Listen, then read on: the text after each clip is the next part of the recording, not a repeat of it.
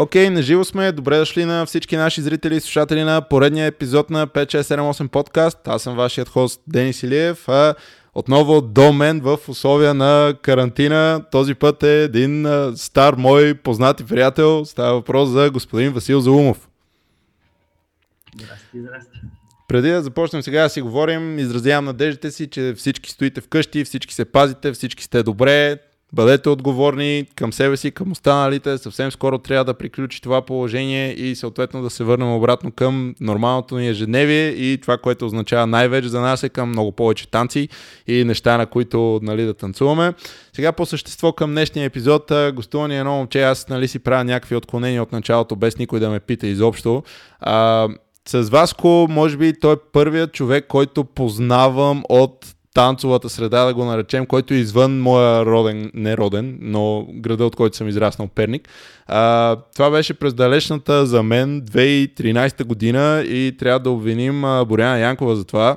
Общо се запознахме по време на пътуването ни към един международен танцов лагер в Чехия и забавното поне за мен и това, което най-вече го прави незабравимо, освен всичките класове и там лафове и така нататък, е, че общо ето спахме и живяхме една седмица в една караванка, която е голяма горе-долу колкото този диван, а, който виждате.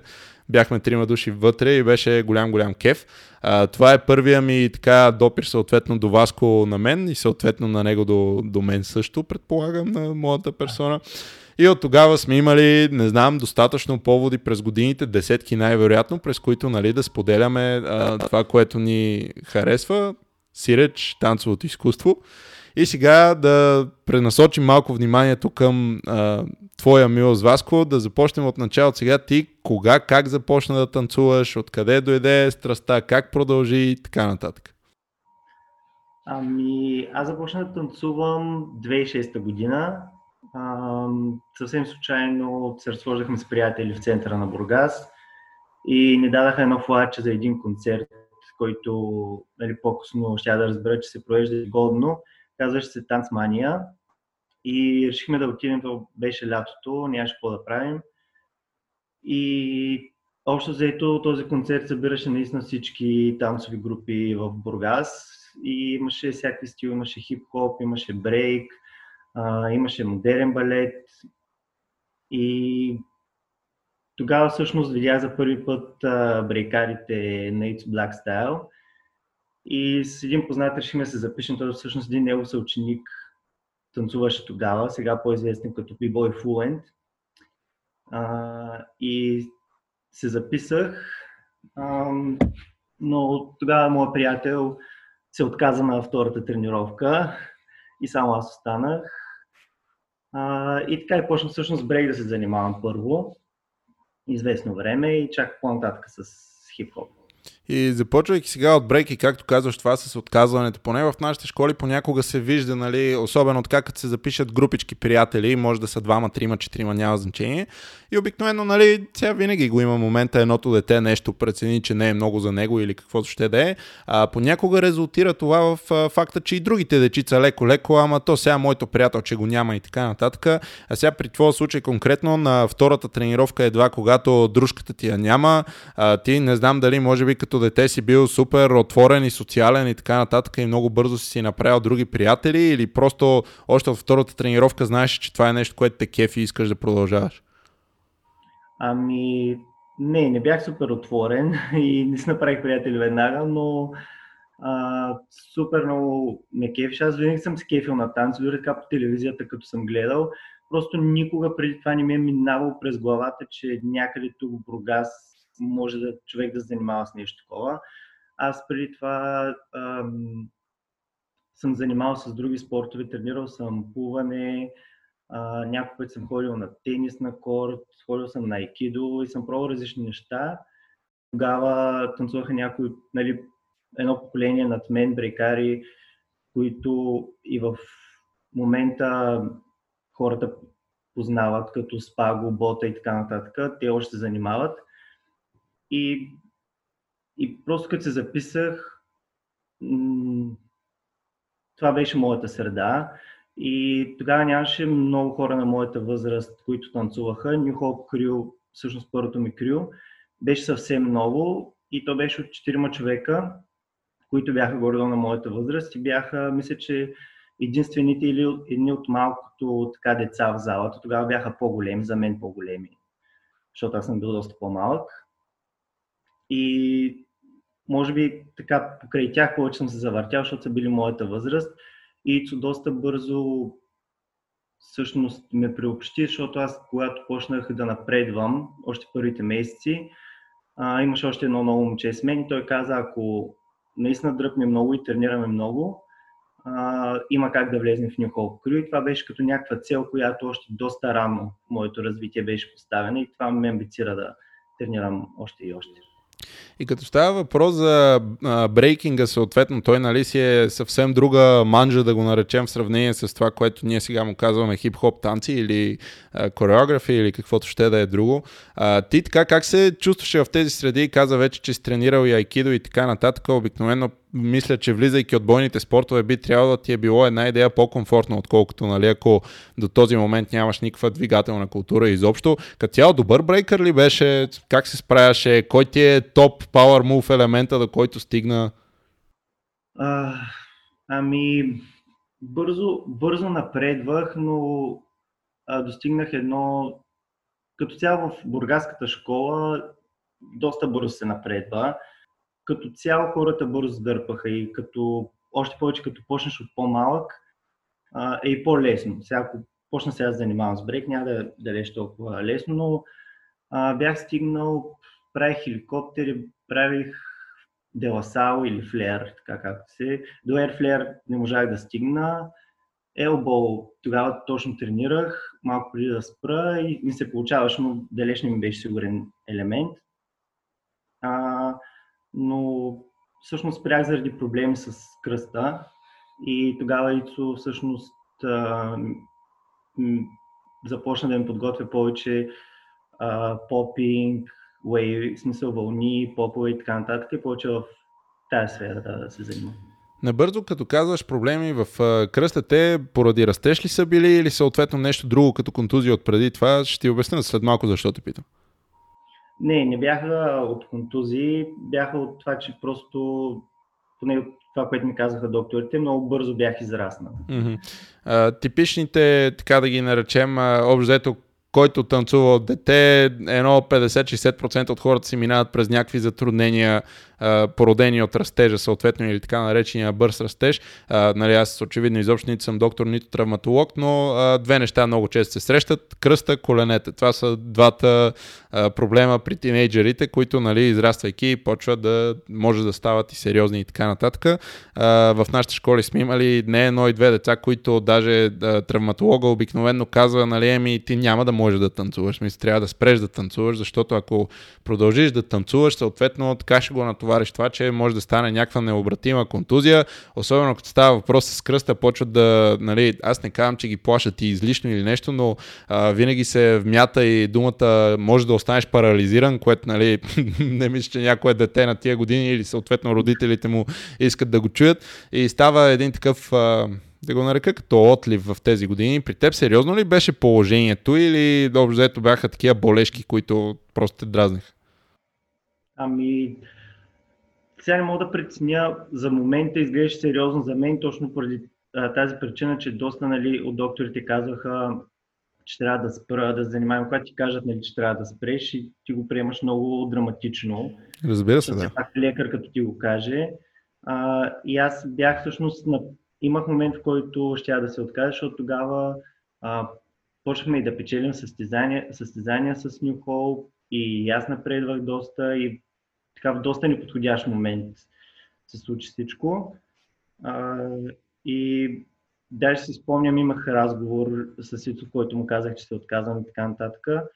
И, и той ми каза всъщност, че той ми даде предложението да се занимавам нали, с хип-хоп, с всъщност хип-хоп по-нататък, но тогава нали, смърт му казахме, но с попинг, вейвинг и така нататък и всякакви други стрит стилове. И, и аз бях доста, доста така тежко го изживях, именно и заради това, че бях в Михол Крю, заедно дърпахме напред в един момент всички други продължаваха и аз едва ли не няма да съм вече част от Крюто. Но тогава на лицо ме дръпна на страна и ми каза, че аз така или иначе винаги съм си част от крилото и когато ходихме на състезания, продължихме да ходим на състезания заедно. И аз просто и от, има и клипчета на участия, които сме имали, концерти, където аз така или иначе си танцувам с тях. Просто нали, бях поспрял малко с а, power елементите и като цяло брейка беше доста на по-низко А, откри ли лесно, как да го нарека, вдъхновението в новите стилове, които пробваш, защото аз бих си го представил така, че когато задобряваш много в дадена стилистика и изведнъж трябва да започнеш нещо, което малко или много пак ти е непознато, може мотивацията да не е на същото ниво или при теб беше обратното тип, ей сега трябва да съм още по-добър в това. Ами, не често казвам, веднага се зарибих и и на мен, честно казвам, винаги съм имал интерес, защото когато сме били в залата, ние винаги общо сме тренирали, т.е. когато сме в залата, тези, които се тренираха смърт на огледалата, са от едната страна, ние тренираме до тях някакви брейк елементи. И като си малко всичко ти е интересно, на мен винаги ми е било интересно, като съм гледал хората, които тренират пред огледалата смърт. И съм искал, по-скоро ми е и, и ако че а, Тежкото беше, че трябваше да е едното за сметка на другото и че трябваше да поспра с брейка. Но малко, малко по-нататък всичко си преля доста естествено и не е имало чак толкова много тежки драми, защото така или иначе си останах, бях си в залата, тренирах си със същите хора и Окей, okay, добре. А, колко време би казал, че минава от момента, в който навлизаш в а, тази нова стилистика до съответно, да, сега ти ще ме поправиш, ако бъркам, но до влизането ти в Foresight Crew, което нали пък в хип-хоп сцената там в Бургас е било крито, където нали, да се развиваш най-много и така нататък. Ами... А... Честно казвам, не помня колко време мина, но някакси съвпадна доста добре, защото когато а, се направи кастинг за Force Crew и влязаха нови хора, а, няколко дни след това буквално имаш състезание Godflow във Варна. И то, а, аз бях танцувал хип-хоп преди това само веднъж или два пъти, когато Ицо ми беше предложил за един концерт, беше с едни изпълнители тук в Бургас 5 сезона а, да вляза на място, защото доста тогава танцорите работиха лято като аниматори, по курортите и нямаше достатъчно танцори. Това беше първия ми експириенс всъщност да танцувам нещо различно и извън танците ми с Нюхоп. И след това Foresight Crew, веднага нови хора, аз заедно с всички останали влязах в крилото. И всичко се случи доста бързо, защото имахме наистина няколко дни да се подготвим, а аз до този момент аз не съм танцувал в другите групи, както примерно нали, Ели, Войстела, те танцуваха при други преподаватели, бяха в, както и го беше обяснял, Foresight младши и разни други групи. Аз нямах този експириенс и директно влязах в Foresight Crew, не се познавах с тях, само Сели се познавах, мисля. А, с... Тоест познавахме се покрай залата, но не бяхме общували чак толкова много но всичко стана много бързо и за няколко дни отидахме, станахме първи и беше, това доста ни сплоти. И някакси много веднага станаха нещата, нямаше много голям преход. А, в този момент горе-долу ти вече каза, че си започнал, стига да не бъркам 6 клас. Съответно, колко време се минава, докато почваш ти съответно влизаш все пак в гимназиалните си години, така да го наречем, като тинейджър, нали, това е момента, който много хора, примерно, почва бързо да се сменява фокуса, нали, дали танците такива, дали футбола такива, дали нещо друго такива и така нататък. А, все пак, нали, имайки в предвид, че сте печели състезания, нещата стоят малко по-различно според мен, тъй като като пък усещаш, че си добър в дадено нещо, е нормално нали, да се мотивираш съответно още повече. А, къде в а, този епизод, да го наречем, седеше семейството, смисъл, те подкрепяха ли те много в а, тези твои начинания? Ти вече имаш ли някаква идея, тип а, искам наистина да се занимавам сериозно с това нещо и така нататък? Ами, аз за щастие а, съм от семейство, което винаги ме е подкрепило и майка ми и баща ми винаги са ме подкрепили. Баща ми е взимал след всяка тренировка, примерно вечер късно, е идвал за взима от залата да ми прибира посреднощите винаги са ме подкрепили супер много и, и, и съм го нямал това а, да съм бил наказан и да не ходя на тренировка. А, но аз така или иначе бях доста праведен ученик и не съм давал поводи. А, не бях някакъв бунтар в никакъв случай. И училището си ми вървеше, тренировките си ми вървяха, но да, тъй като и, и с New Hope, и с Foresight Crew, състезателният характер имаше, дали, беше доста голяма част от тренировките ни, бяхме всички доста фокусирани и някакси винаги танците са ми били номер едно. В училище okay. също съм се разбирал с всички и така нататък, но най-добрите ми приятели бяха в залата и аз винаги се училище не съм обикалял по кафета, ходил съм в залата. Ако някъде заместят да се разхождам, това е било с New Крю или Foresight Крю. С, с други думи, ако те разбирам правилно, е сега, ако се върнеш обратно към тези години, нали, имаш някаква магическа пръчка, не би коригирал нещо в начина по който си подходил спрямо танците. С други думи, от началото си е било нали, отдаденост, постоянство, дисциплина и така нататък, гонене на резултатите. Ами да, честно, да, не бих променил. Не бих променил. Добре, а, а как си го обясняваш? Като такава спортна дисциплина ли е един вид? А, какво те караше да тренираш всеки път и да ставаш по-добър? Смисъл, някакво вътрешно удоволствие, което не можеш да обясниш или ей, сега като дойде другото състезание, пак трябва да сме първи и така нататък, трябва просто да го поддържаме. Какво те мотивираше в тези години, в които има толкова много други развлечения? Ами, а, може би, знам, че при брейкарите е малко по-различно и там го има много този индивидуализъм, всеки иска много да дърпа напред за себе си и така нататък, но мен може би това, което е мотивирало е това, че наистина бяхме група, бяхме крю, беше нали, много спотено цялото нещо и мен мотивираше това, че всички работим за нещо общо. И както казах в училище, имал съм приятели, наистина всички съм се разбирал, но най-добрите ми приятели са били в залата и ме мотивира това, че заедно постигаме нещо. А, може би за това отначало, когато поспрях с брейка, малко по-трудно го изживях, защото нали, в смърфа, попинга бях по-самостоятелен. А, но да, просто ми харесваше тази колективна работа. И това да ходим на стезания заедно, дали ще е тук, дали ще е в чужбина, общо взето това доста ме мотивираше. И добре, чак до момента, в който съответно се местиш в София в преследване на висшето си образование и така нататък, ти какъв човек беше с изключение на нали, отличник и отдаден танцор? Какво друго правеше в свободното си време? Имаше ли някакви други занимания там, дискотеки, кафета, гаджета, каквото се сетиш друго? Ами, честно казано, не бях от хората, които супер много е излизал по кафета и дискотеки гаджета, нормално всеки им. Аз не съм нямал чак толкова много в гимназията, всеки е имал, нали, едно-две нормално. Е, сега не знам дали е всеки, но да, да речем, че повече. Да, да, но в никакъв случай аз не съм нямал чак толкова нещо сериозно, не съм обикалял дискотеките, не съм ходил по кафетата. За мен си беше залата, тренировките училището, да, вървеше ми, не бях от тези, които ще затворят да учат, просто ми вървеше, честно казвам. По, а, някакси майнцета ми беше насочен към залата и танца.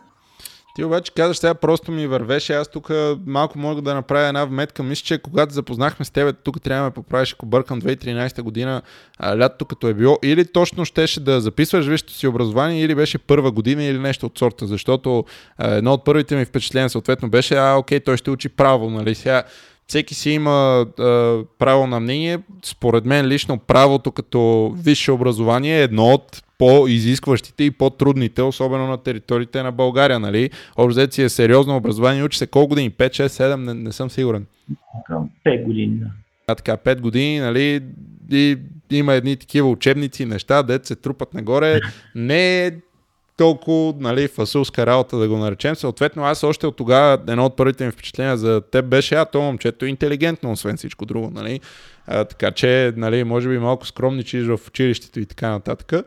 И сега изведнъж се местиш в София. Коя година е било това? А, 2012. 2012 година съответно. Идваш тогава ли записваш висшето или преди това си правил някакви други неща?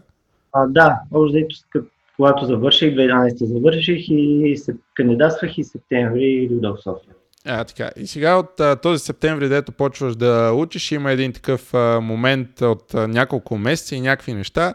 Изведнъж се ражда крито групата Skywalkers. По някаква причина, съответно и Иво, и Ели, и Стела, по това време ние с Иво, между другото, говорихме.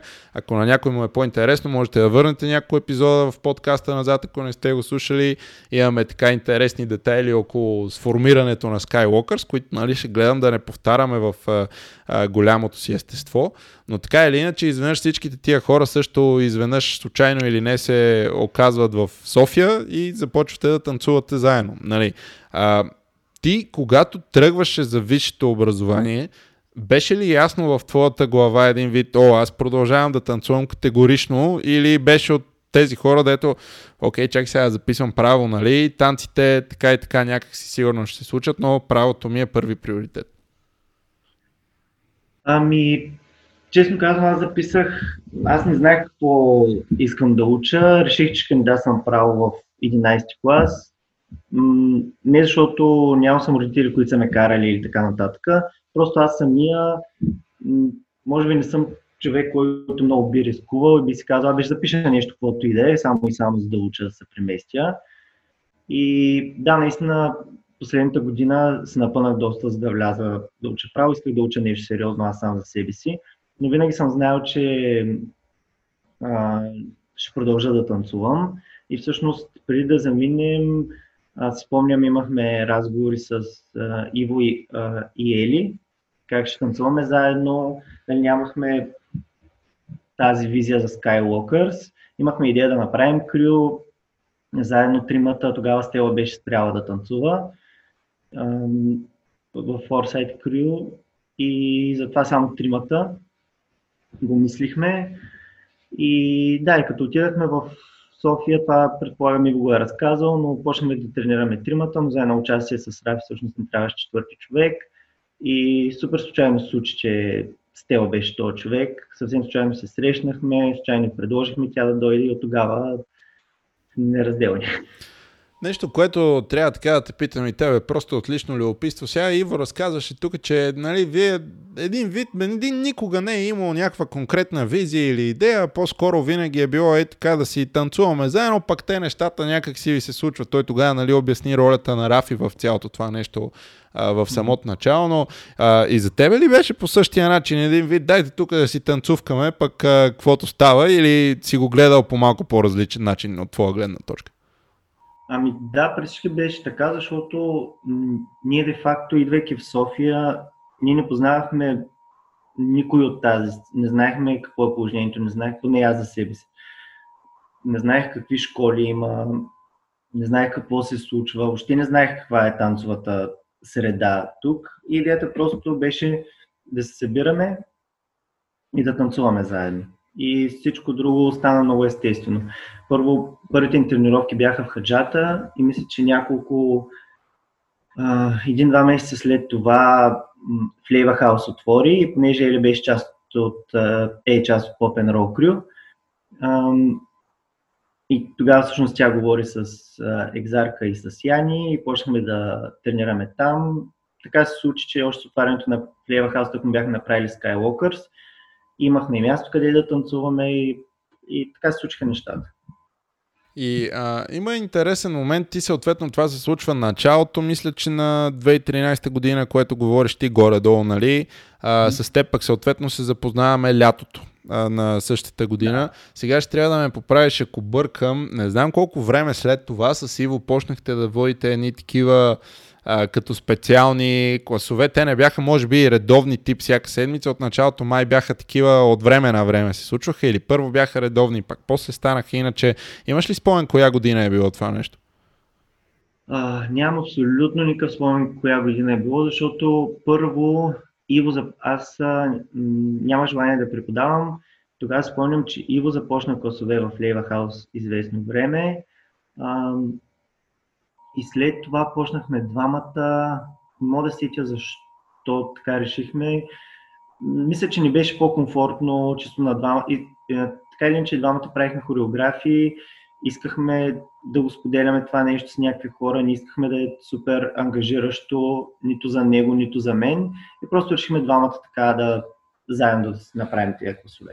А, интересно е, защото аз ще ти кажа някои неща от моята призма, просто и на мен ми се губи малко точно хронологията, кога е било и как е било, обаче а, в а, този същия момент, 2013-2014, аз тогава съм бил на 7-18 години, нещо го, такова и а, съответно навлизах в това, е, тук танците може да са нещо много по-сериозно и така нататък. Ние си бяхме направили школата от начало и ние на майтап, пък после видяхме, че видиш ли, може и да се преследват някакви по-сериозни цели и така нататък.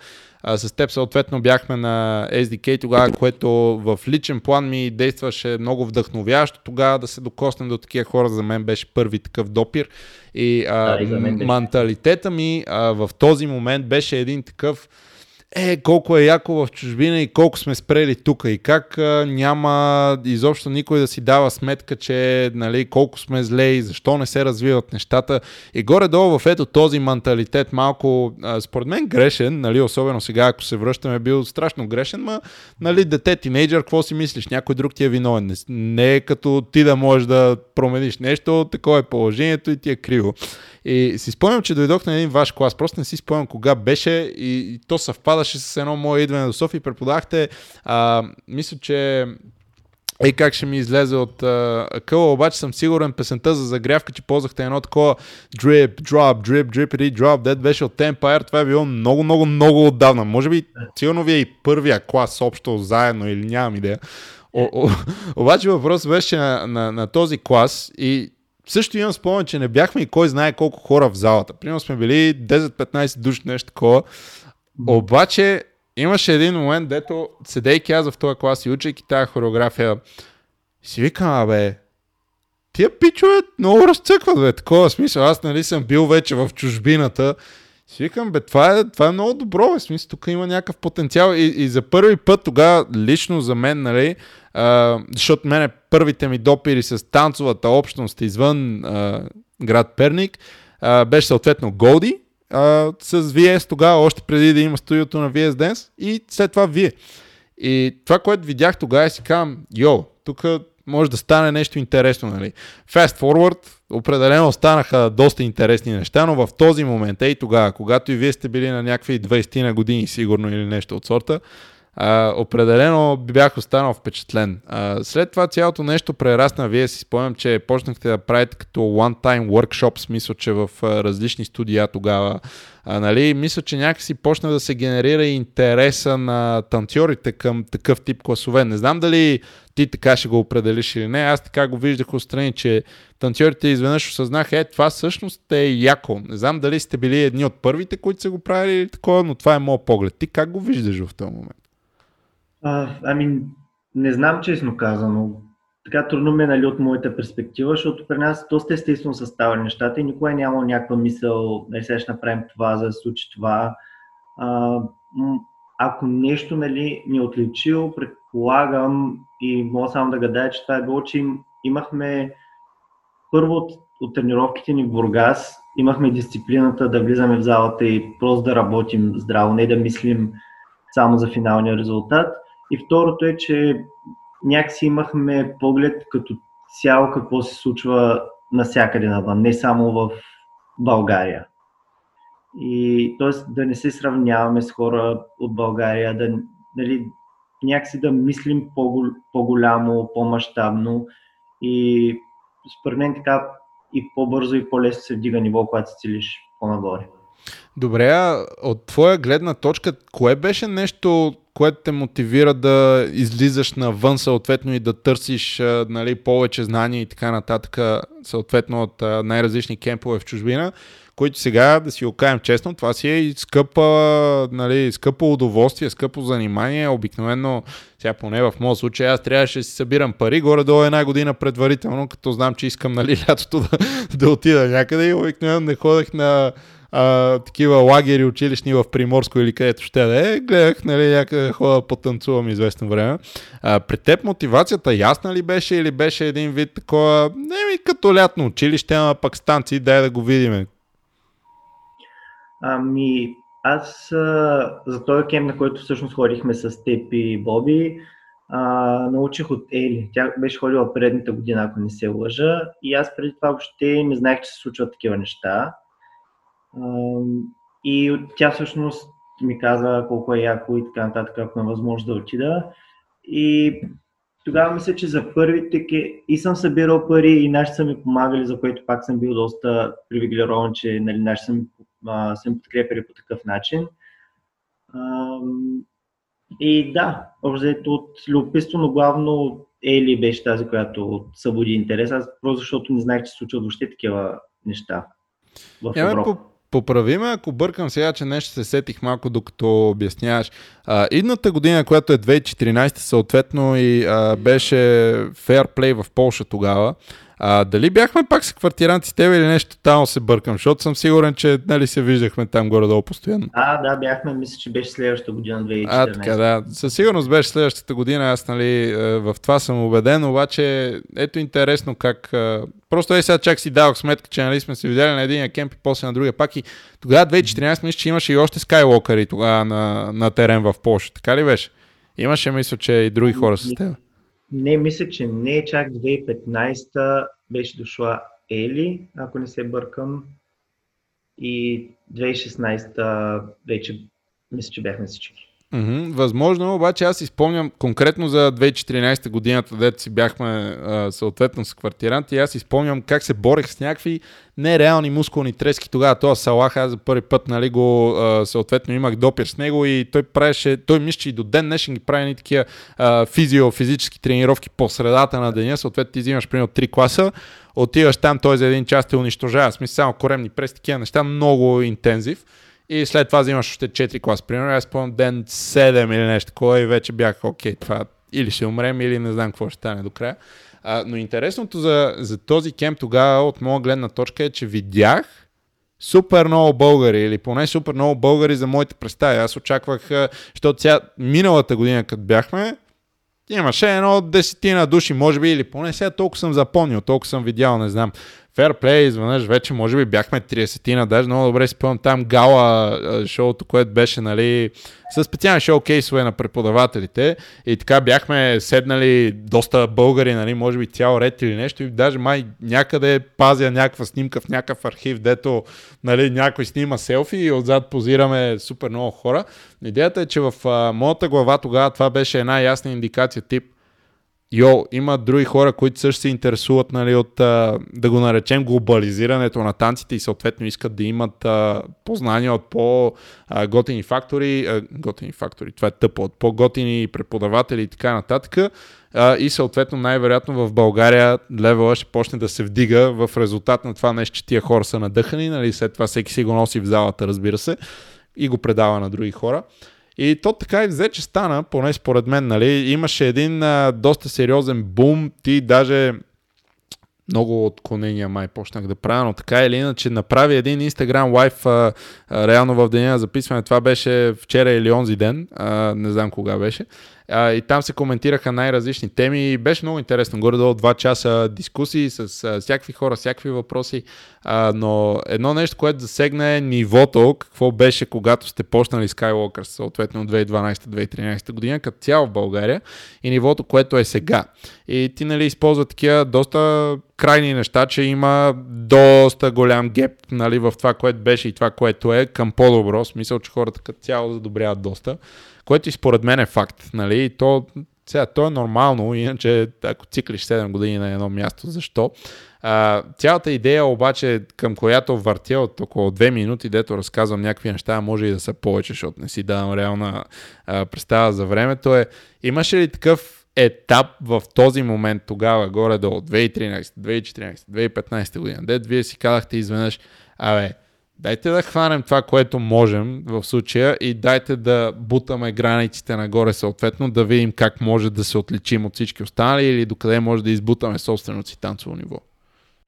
Ами, винаги сме искали да пушваме нагоре и да напредваме, а, но по-скоро е обратното, когато е изминало някакво време, се мина някакви години и се върнем назад и видим някакви клипчета или си обсъждаме някакви спомени и виждаме всъщност етапите, през които сме минали, нещата, които сме правили. И тогава се даваме по-голяма сметка всъщност какво сме направили, какво не сме направили, какво може по-добре, какво сме направили доста добре.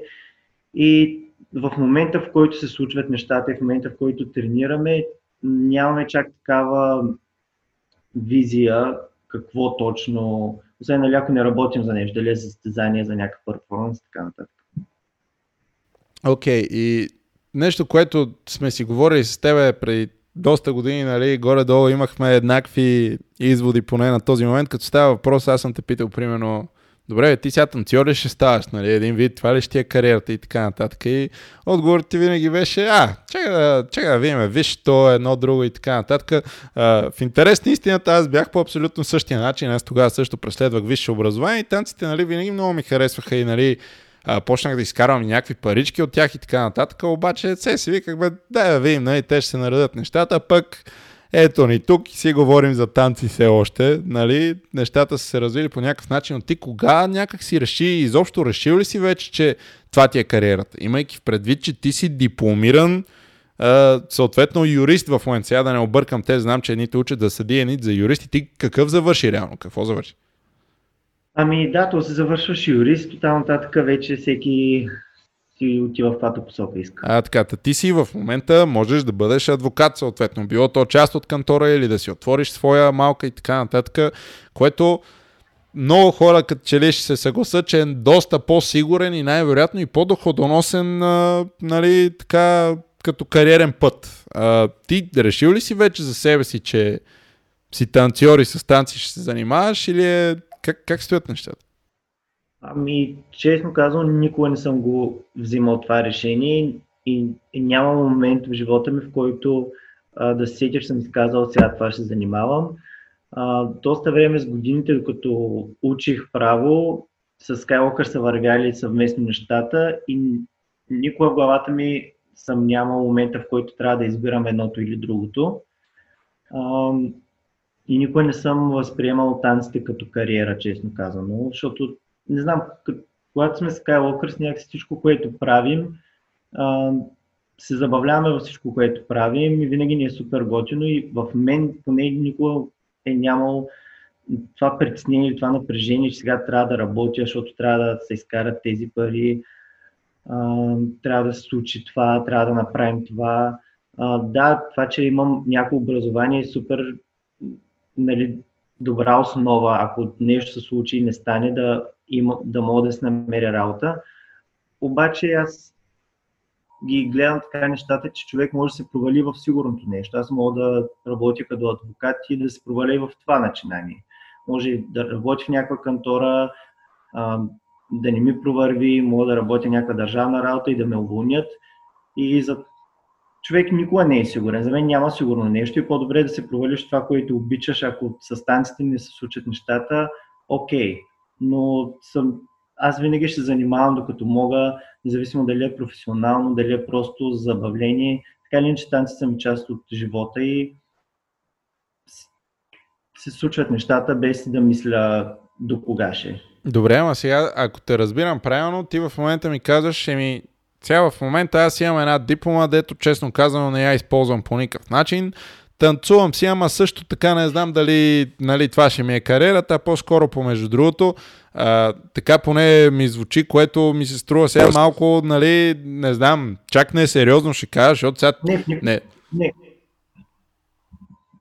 В никакъв случай не е между другото. Аз, нали, даже това искам да кажа, че аз се възприемам танците супер сериозно и винаги супер сериозно отговорно съм се отнасял към тях, независимо дали е било за някакъв платен ангажимент или просто забавление в залата. А, но не, си, не искам да си слагам някаква супер сериозна рамка, че това трябва да правя, в случай, че не се получи, за да не ме яти да не съжалявам и за да не се фокусирам прекалено върху, върху това. Защото ако имам един или два месеца, в които нали, не изкарвам пари от това, да не се вайкам супер много. Да, трудно е и аз, нали, като много други хора, с това си, си вадя парите и виждам, и особено сега в тези времена, че е много трудно и не е лесно, но както както и Боби каза, нали, няма да, да сме богати от това нещо, но когато правиш нещо с желание, някакси получават нещата. А, а честно казано, правото абсолютно още втората, трета година установих, че това нещо не е за мен и знам, че няма да го правя с желание и затова добър спасителен пояс е, но в момента не искам да залагам и да влагам енергия в това, докато още мога да се занимавам с танците. И така. Интересно е, че а, нали, малко в по-тривиален смисъл хващаш една тема, която лично на мен ми е много интересна и сега така малко ще я разчопля, както и между другото, пак връщайки се към Instagram лайфа, който ти направи, доста от въпросите там бяха така една идея по-тривиални да го наречем или а, доста, може би, абстрактни на моменти. И има доста неща, за които може така си пофилософстваме, без задължително да стигнем до някакво конкретно заключение или извод, но пък така или иначе. Сега ти засягаш една тема или поне косвено, нали, а, темата, която е, че всеки човек си има собствено темпо в живота, нали, за всички неща, с които се занимава и това собствено темпо е окей. Okay.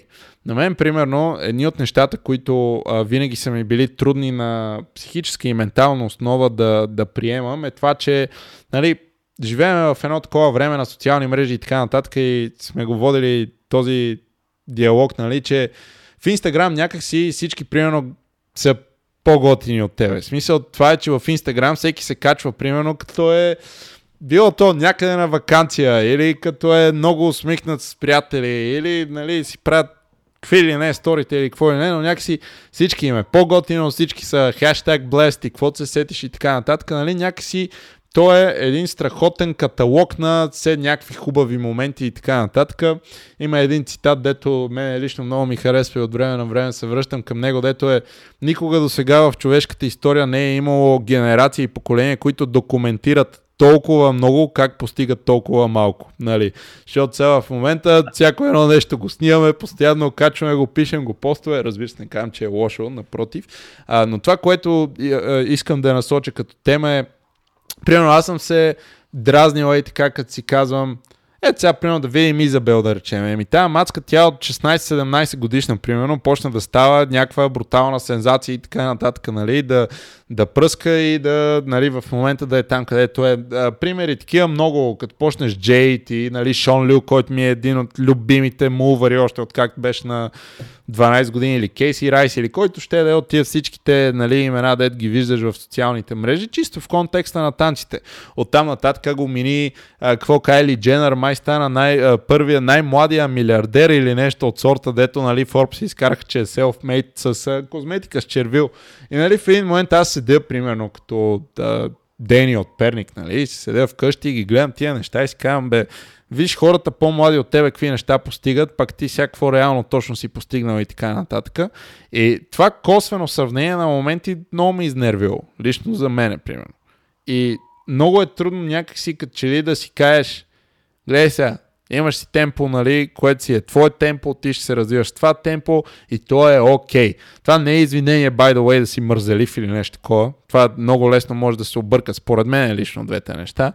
Но, нали, това, че примерно някой на 20 години е направил нещо, а ти си на 25, примерно, и не си го направил и така нататък, може да си и на 35 и да не си го направил. Не е задължително да значи, че единия или другия нали, е по-добре, по-зле и така нататък Просто е важно нещата да се случват със собственото ти темпо. И това, нали, една философия е такава, дето я следват а, не малко хора и това, което ми изглежда е, че и при теб е по същия начин. Така ли е? Смисъл, по този начин ли гледаш да живееш? Ами, да. И другото, което е, трябва да имаме предвид, наистина, както така, няма нищо лошо всеки да, да споделя нали, хубавите моменти и особено в танците, нали, да споделяш това, което правиш в танците, но като хора, които изброи, примерно Изабел, която, да кажем, е станала вайрал с едно или две клипчета и оттам нататък се и тръгне нещата, а, много хора не разбират, че зад това е едно клипче, което примерно ще дръпне много нагоре, има години и години работа и може би това е един капан, в който падат доста млади танцори за мен, че когато видят нещо, което е тренди, което е модерно, те виждат този финален продукт и искат мигновенно два дена след това да достигнат до него, да научат тая хореография или следващата, но искат да пропуснат всички стъпки, които са стигнали до, до този резултат. Абсолютно има една терминология така на английски е малко по-акуратна, нали, термин дет се използва за такива моменти, така наречения overnight success, един вид, нали, лягаш си и като се събудиш вече си известен или успешен и така нататък. И а, много от а, популярните личности нали, се шигували с а, тази терминология и казва, нали, да, аз съм overnight success, за който работя последните 10 години. нали, смисъл, винаги е такова и а, когато става въпрос в нашия контекст, нали, с танцорите, било то клипчета или какво, айде да направим следващото клипче, което става вайрал и нали, оттам нещата ще ни се променят и изведнъж ще почнат да ни викат навсякъде да преподаваме и така нататък. Нещо, което, by the way, на българската сцена все още липсва, за жалост, нали, да имаме някой дет наистина да е изгърмял така малко по-сериозно. Първо в Европа да го наречем. Има хора, които нали, смело и уверено крачат в тези посоки, което е супер. Но след това, като и аз съм разсъждавал по тия теми, стигаш до това, че да бе, окей, теоретично да допуснем, че по каквато и да е случайност, твоя клип ще стане вайрал и така нататък. Ама човека после ще ти цъкне на профил и примерно ще види предишните ти неща. То ще му стане интересно. И примерно като предишните ти неща са нали, не на същото ниво или просто на такова средно ниво, нали, както аз мога да си причисля и нещата, които съответно ние изкарваме като танцови клипчета и така нататък, защото сега, примерно, ние никога не сме тръгвали да правим нещо, за да стане вайрал, нали, да ме забележи, да, да знам, Риана или там, който ще да е, което няма нищо лошо, разбира се. Идеята е, че за тези неща трябва да се има доста хъсъл преди това, доста грайнд и аз се си мисля за тези неща, че това е мое, мое разсъждение. Да, може да ти провърви, съответно, нали, да е така да тагнеш Риана и Риана да те пресподели или няма значение. Нещо такова може и да стане. Мисля, че даже има такива случаи, които а, някои изпълнители дори са известни с това, че пресподелят нали, танцови клипчета и така нататък. Обаче, ако не си готов за този момент, в момента в който този късмет, да го наречем шанс, дойде в твоята посока, не мисля, че може да се да се възползваш от ситуацията, така че съответно това да е следващата стъпка в кариерата ти. И тук обаче е много интересно и ето сега ще питам тебе като а, съответно да го наречем потенциален или така един от потенциалните хора, които а, могат да отнесат това нещо в българската сцена на международно ниво или поне на следващото ниво, айде, нали, едно по едно, но така нагоре. А, имаше сходен въпрос в лайфа сега. Какво ни липсва на нас? Защо все още не може да го стигнем? Това нещо? Как го виждаш? Защо няма български преподавател на Fairplay в Urban Dance Camp? Защо няма? Какво трябва да стане, че да го има този човек? Един да е за начало. Ами, не знам, интересен въпрос какво ни достига. Според мен до голяма степен не ни достига увереност до това, че ние можем да се причисляваме към тези хора, защото да, има някои зверски добри танцори. На света винаги ще има някой по-добър от теб, както се казва. Но има и доста така известни или работещи танцори, които не са на чак такова високо ниво и могат да изборят в България нали, сумата танцори, които може би са по-добри. Но ние сме малка държава, по-трудно е, трябва, не че навън е лесно, да някакси експожера може би е една идея по-лесна, особено в по-развити държави. За мен е напълно реалистично. Аз виждам, има танцори в България, които са на супер добро ниво. Моят съвет към тях е да излизат навън и ако са примерно фристайлери, да ходят по, по батали навън, да ходят по джемове навън, ако искат нали, да им случват нещата. Има пък и супер много добри, не само на български неща, има и навън много добри неща, които са незабелязани и може да достигнеш до тях наистина само ако много се интересуваш. Така че няма според мен някаква формула. Трябва да сме по-уверени и да вярваме, че имаме място сред тези танцори.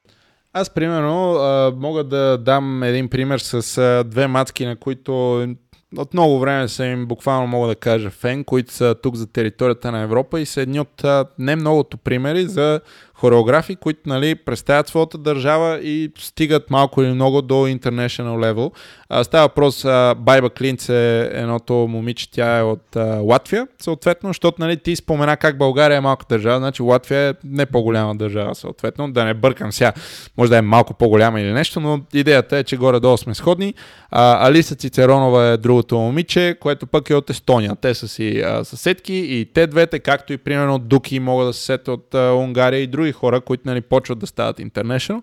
Но а, това са момичета, които са от едни малки държави, които са взели това, което правят, а, скъсали си четири буквията от а, кемпове и така нататък, защото с Байба, примерно, съм имал разговори и тя това казва. Вика, просто бях от кемп на кемп на кемп и така нататък. Цяло лято, примерно 8 кемпа. Сега тук някой ще каже, ама парите откъде? Хубав въпрос, нямам идея, нали, но целта винаги ще оправдае нали, средствата, поне според мен и а, някакси тия тривиалните, клишираните, има ли желание, има, ли, има и начин, най-вероятно има, има варианти, така да се нарече. И това са някакви хора, които нали, малко или много взимат това, което правят в малката държава, която правят, която със сигурност не е по-развита от към шоу бизнес и така нататък а, в сравнение с България.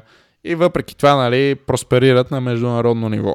И тук все още го нямаме това. Надявам се, че най-скоро време Нали, докато все още и нашето така активно време в танците, не да гледаме следващото поколение, ще кажа, е, браво, деде, нали, вие стигнахте там, където ние се целихме.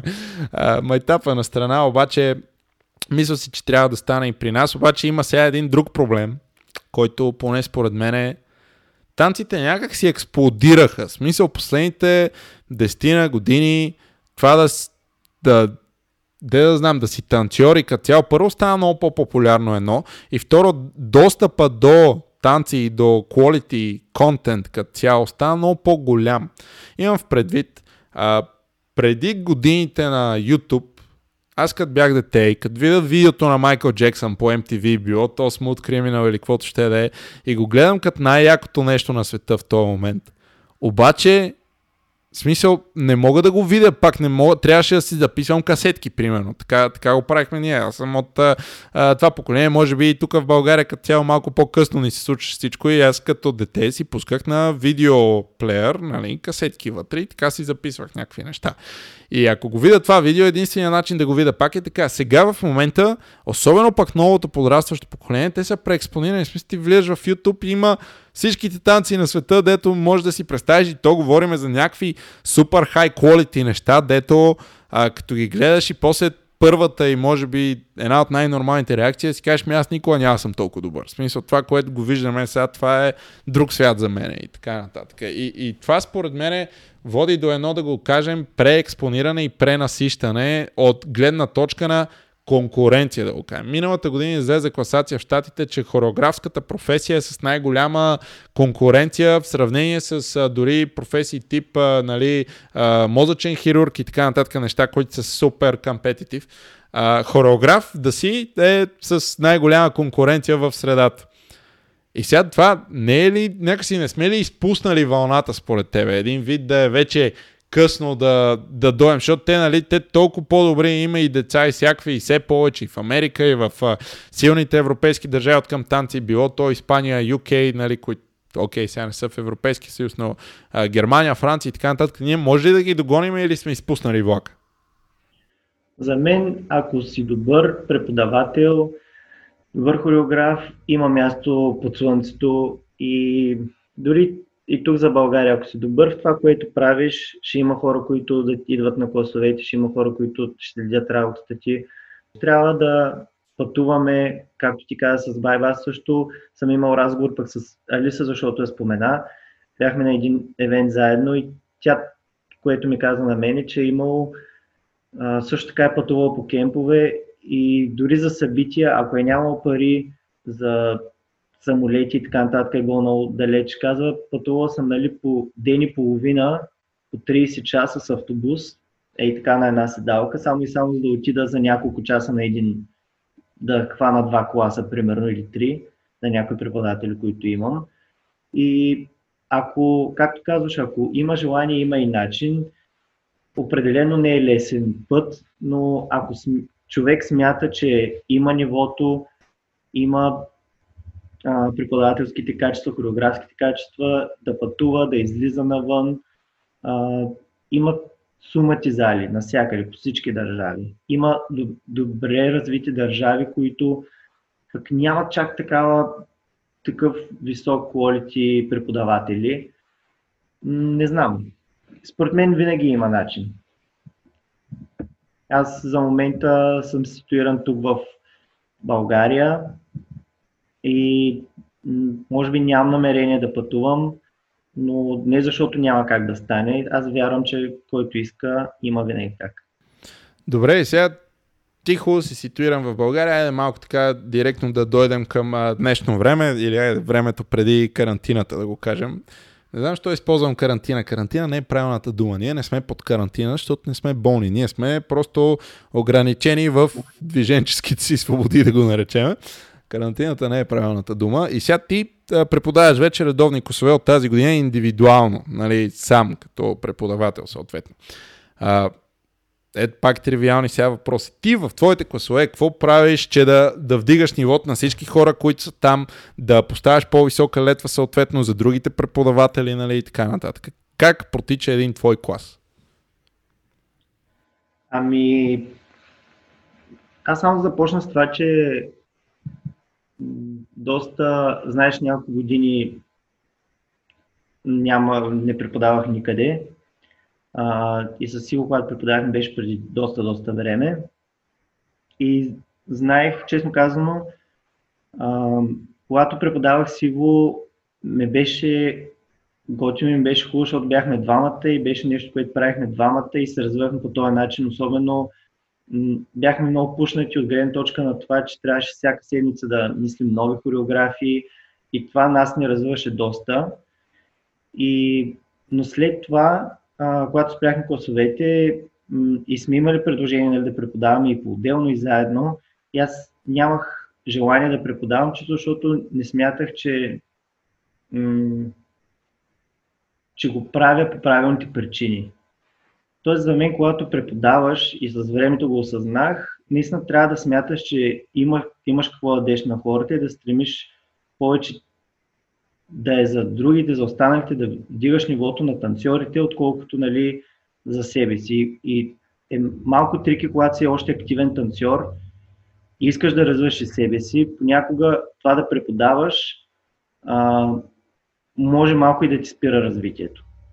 И затова водят нали, само по един клас, т.е. два класа, нали, една група, а, защото искам да имам времето и все пак и себе издържам, искам времето да танцувам активно, а, да не бърнаутвам, това е доста известен напоследък термин.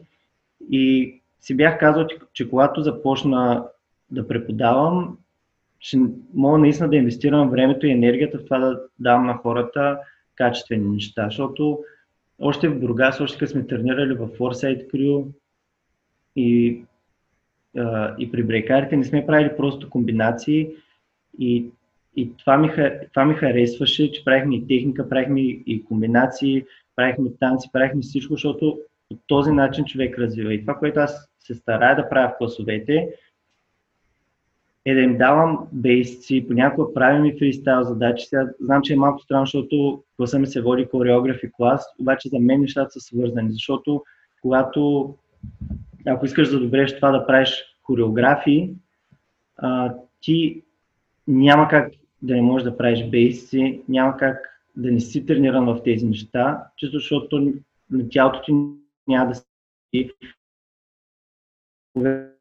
ми хореограф и колкото и прости да им изглеждат нещата. Дам за пример Парис, дам за пример Изабел, много са тренди и така нататък. Повярвайте ми, тези хора са тренирали супер много техника. А, не е просто, защото са модерни движения, не е просто да си шейкват задниците, както се казва. Имам много зад това и се опитвам някакси малко сники да прокарам този подход при хората, защото никой не, ако правя, въпреки че аз не се пускам по батър, не мога да кажа, че съм фристайлър, но, примерно, ако правя фри, фристайл клас, знам, че хора, които занимават с хореографии, няма да отидат на този клас, защото няма да имат интерес. Но ако отидат в един клас, който правят хореографии, но, примерно, загряват се една или две задачки, които са фристайл ориентирани, направят за загрявка няколко бейсика, опитат се да ги вържат в някаква комбинация, след това в някакъв фристайл, имат задача да експериментират на различна музикалност, и те без да знаят, почват да заребяват им се втълпява тази идея, че не е толкова страшно и да танцуваш сам, не е толкова страшно да не, да не следваш някаква хореография. И след това, когато учиш хореографията, имаш този набор не само от движения, ами тая култура на тялото, която си изградил с много, много тренировки и на фристайл, и на техника, нещата ще стават много по-добре.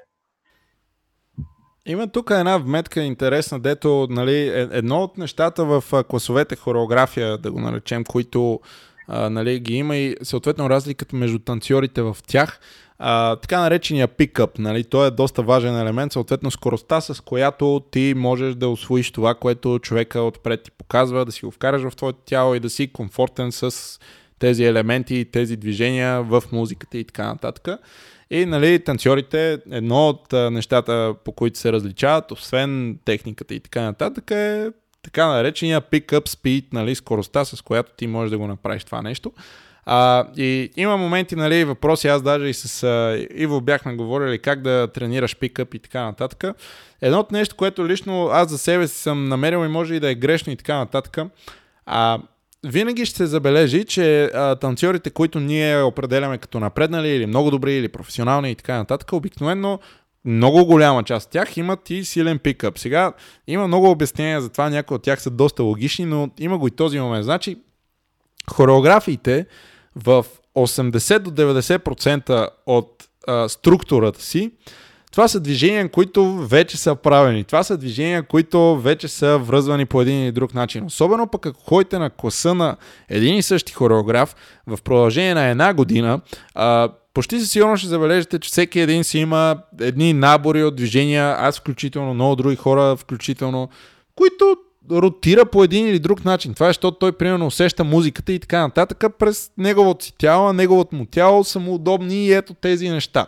И когато примерно ходиш на повече класове и освояваш повече техники и така нататък, а, той изведнъж е малко като нали, този матч съм го играл. Сходно е с четенето на книги. Ако почваш да четеш а, нали, по-редовно книги, забелязваш как самата скорост на четенето се подобрява, защото нали, зрителната ти памет играе, виждаш думите и параграфите, изреченията и нали, много по-бързо минаваш през тях. Не знам дали това прави лойка, което обяснявам или не, но а, идеята, която исках да, а, нали, да отведа е, че в случая един страхотен начин да тренирате и това да, да ставате по-бързи в а, освояването на някаква хореография и защо, примерно, когато се съберат ето тези 5 човека, те могат да направят това комбо за примерно 30 минути общо, нали, от началото до изчистено, хайде може да го пуснем и на сцена или да му снимаме клипче, а пък на ето тези други 5 души ще им отнеме примерно 3 или 4 тренировки, пак се връщаме до това, че всеки си има собствено темпо и това, че едните го правят за 30 минути, а другите за 15 часа не означава нали, конкретно дадено нещо.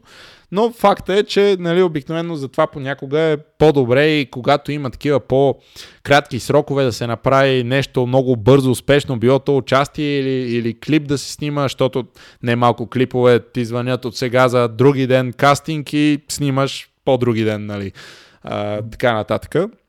Просто затова обикновено на тези проекти се търсят хората, които могат много бързо да се организират, да влязат в зала и ти съответно като част от този проект да разчиташ, че хората около теб, хората с които работиш, нали, ще свършат много добра работа за малкото време.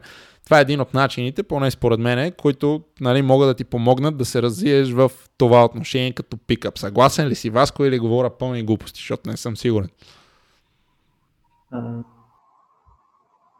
не, съгласен съм, а, но за мен а, пикъпа далеч не е най-важното, защото в един клас ти имаш час и половина, да кажем един workshop, в който да, може да запомниш много добре хореографията, може да не я запомниш след това да си отидеш един час вкъщи още, да се направиш, да гледаш някакво клипче. Да, на някакъв кастинг може би е доста важно, но за мен това, което повече би ми направило впечатление, би ме грабнало е качеството на движението. Тоест, за себе си говоря, ако в един мой клас преподавам някаква хореография и има един човек, който е научи половината, без да я греши, един, който научи цялата, но той, който прави цялата, просто не я прави както трябва. Много повече би ме грамал той, който е научил по-малката част, но я прави както трябва. но смятам, че знам, че е малко банално и клиширано звучи, но ако сме си тренирали бейсици и техника, и за мен фристайл супер много помага. много се вдигне и скоростта на това да пикъпваме движения. Просто защото човек, когато познава тялото си много повече, много по-бързо и тук работи също.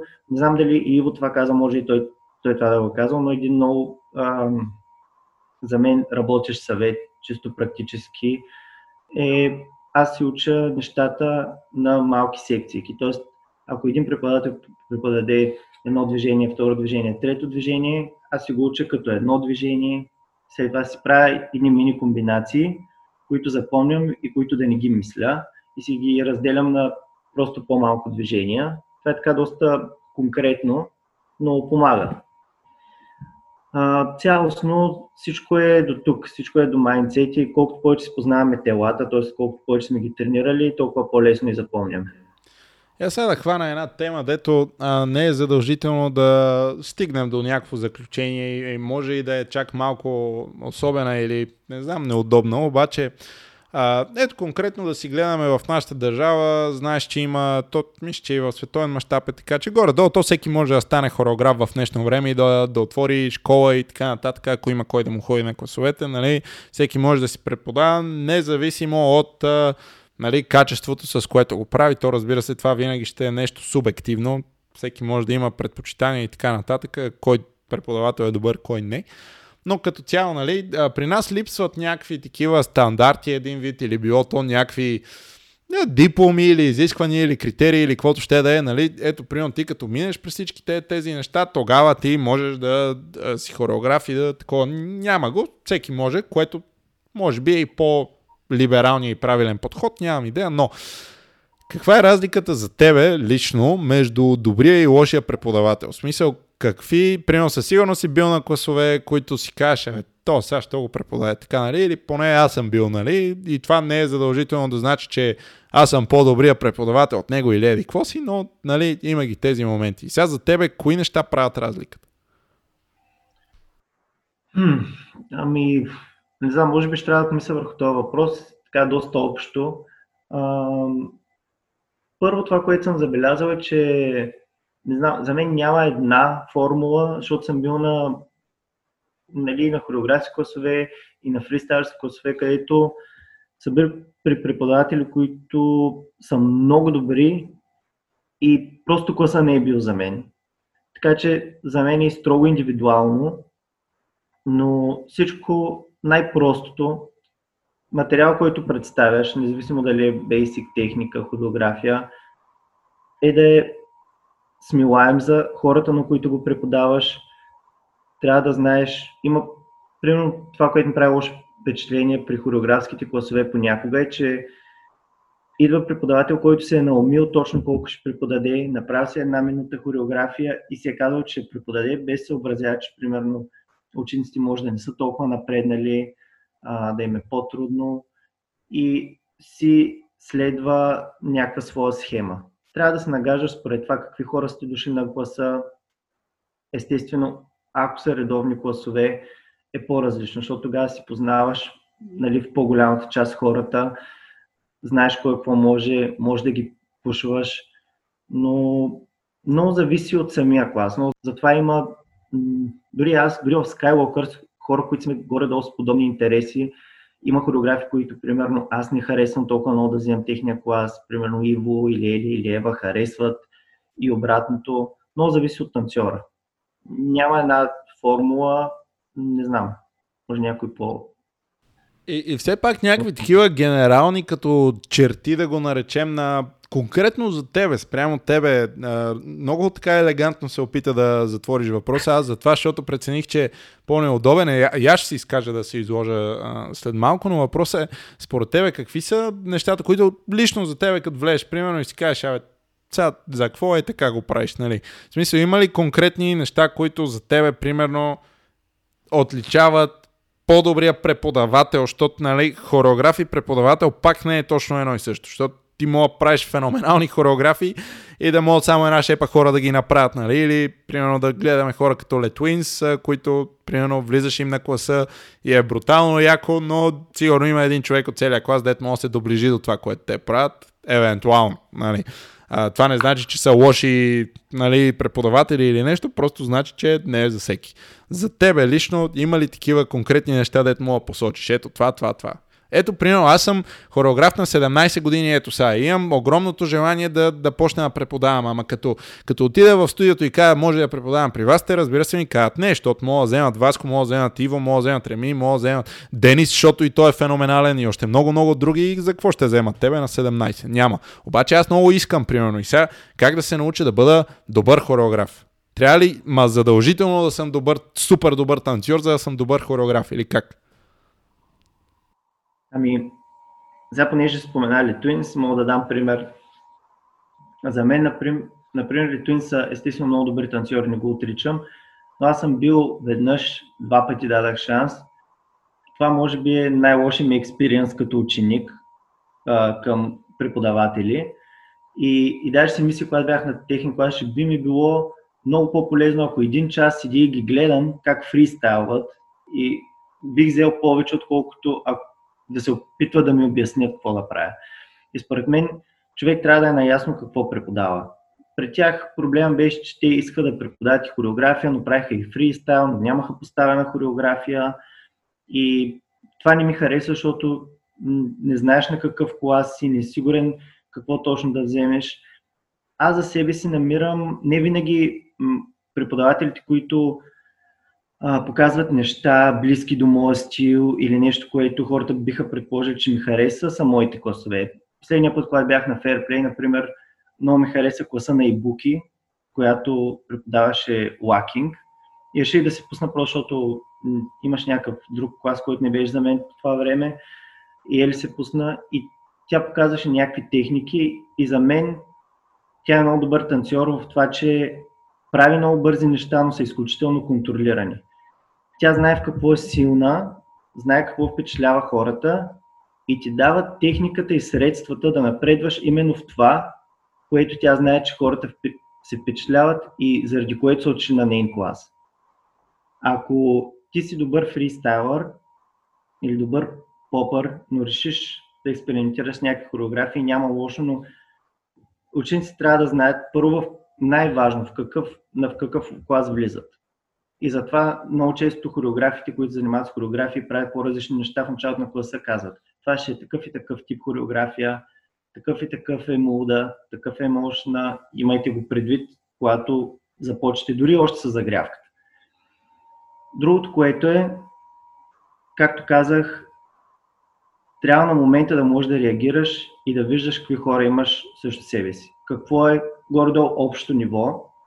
И баланса има изкуство в това да успееш хем да натиснеш, за да може хората да се почувстват предизвикани и да има полза от класа, хем да не се чувстват изгубени. И аз в началото, когато преподавах, я правих тая грешка, именно в, а, а, така в а, моето вълнение да покажа какво съм направил и да видя хората как го танцуват, че не, не се съобразях какво е нивото пред мен.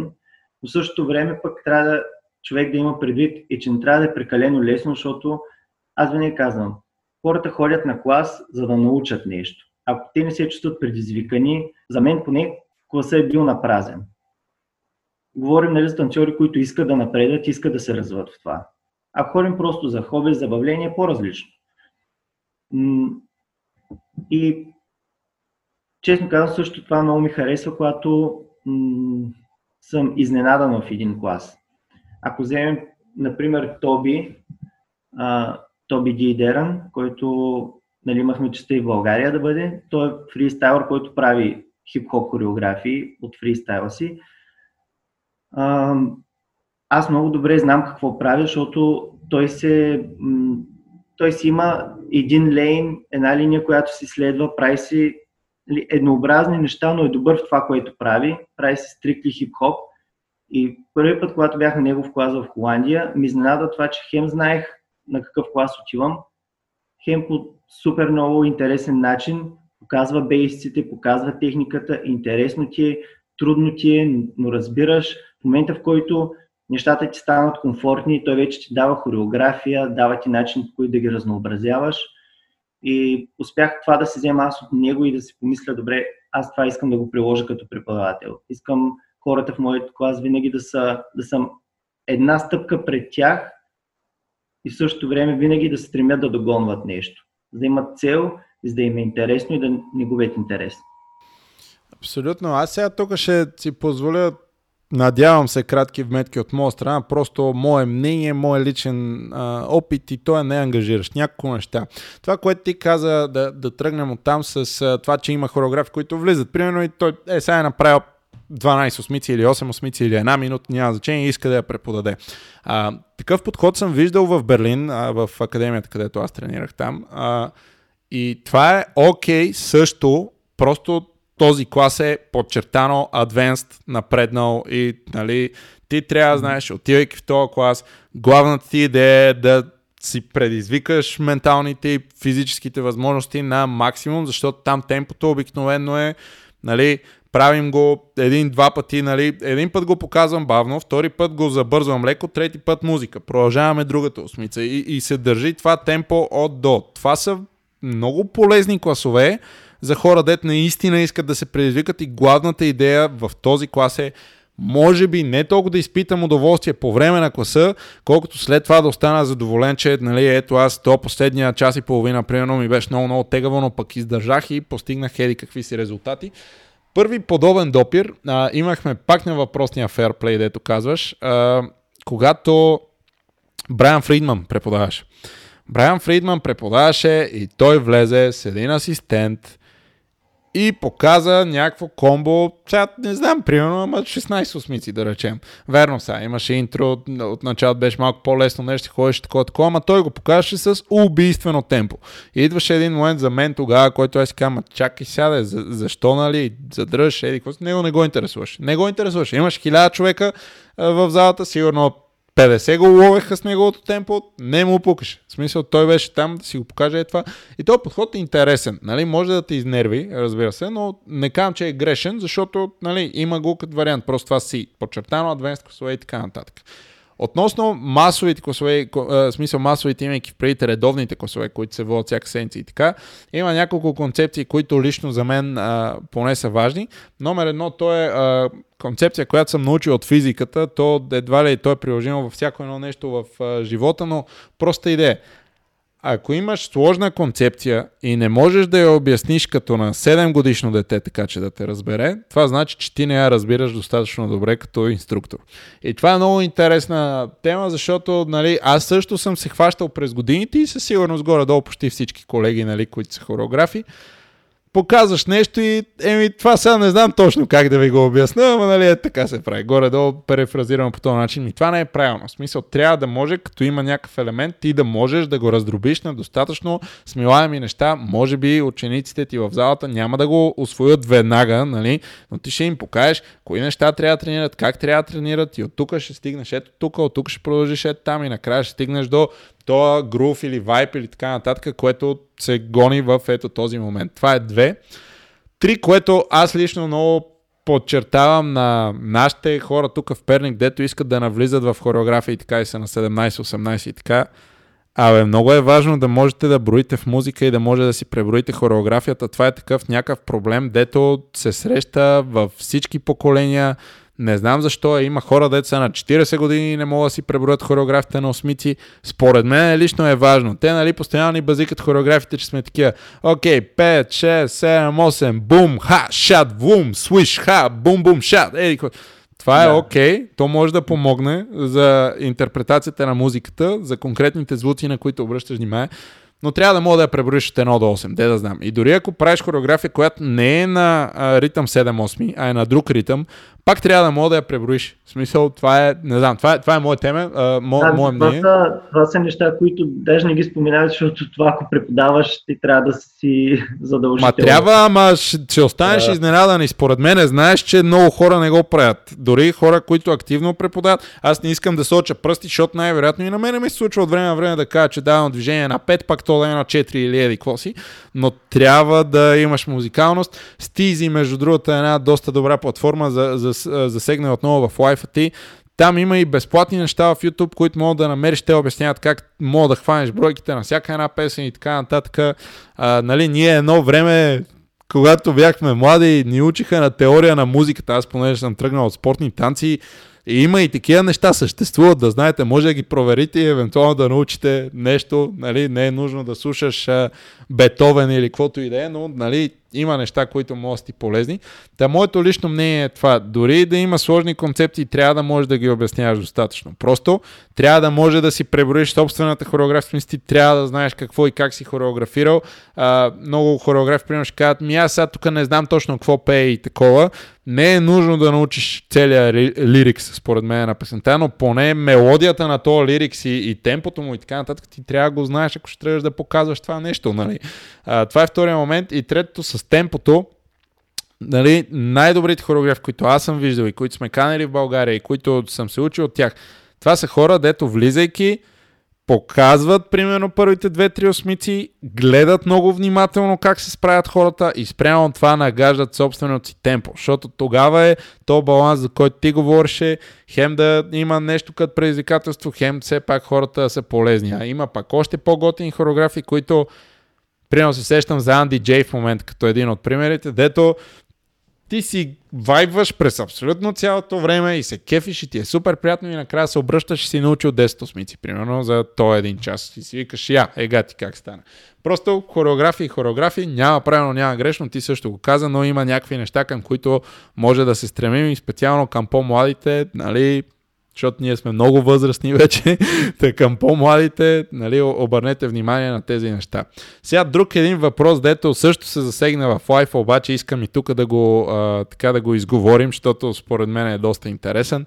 А, аз съм млад танцор или няма значение, може и да не съм млад, може да съм на 30 години, което не значи, че съм стар всъщност. Anyway, въпросът е, аз съм някакъв танцор, абе нямам нещо връзки в тая танцова общност, не ги познавам хората, не знам как да се запозная, пращам им покана във Facebook, те не ми я приемат, съобщенията ми отиват в заявки, в Instagram ги следвам, те не ме последват обратно, съобщенията са ми в заявки, не мога да се свържа с тия хора. В смисъл, не съм от София, не мога да отида в залата, нали, да отида пред човека да му кажа здравей. Как, какво трябва да направя? Как се изграждат тия връзки в това танцово общество в кавички? Ще го сложа.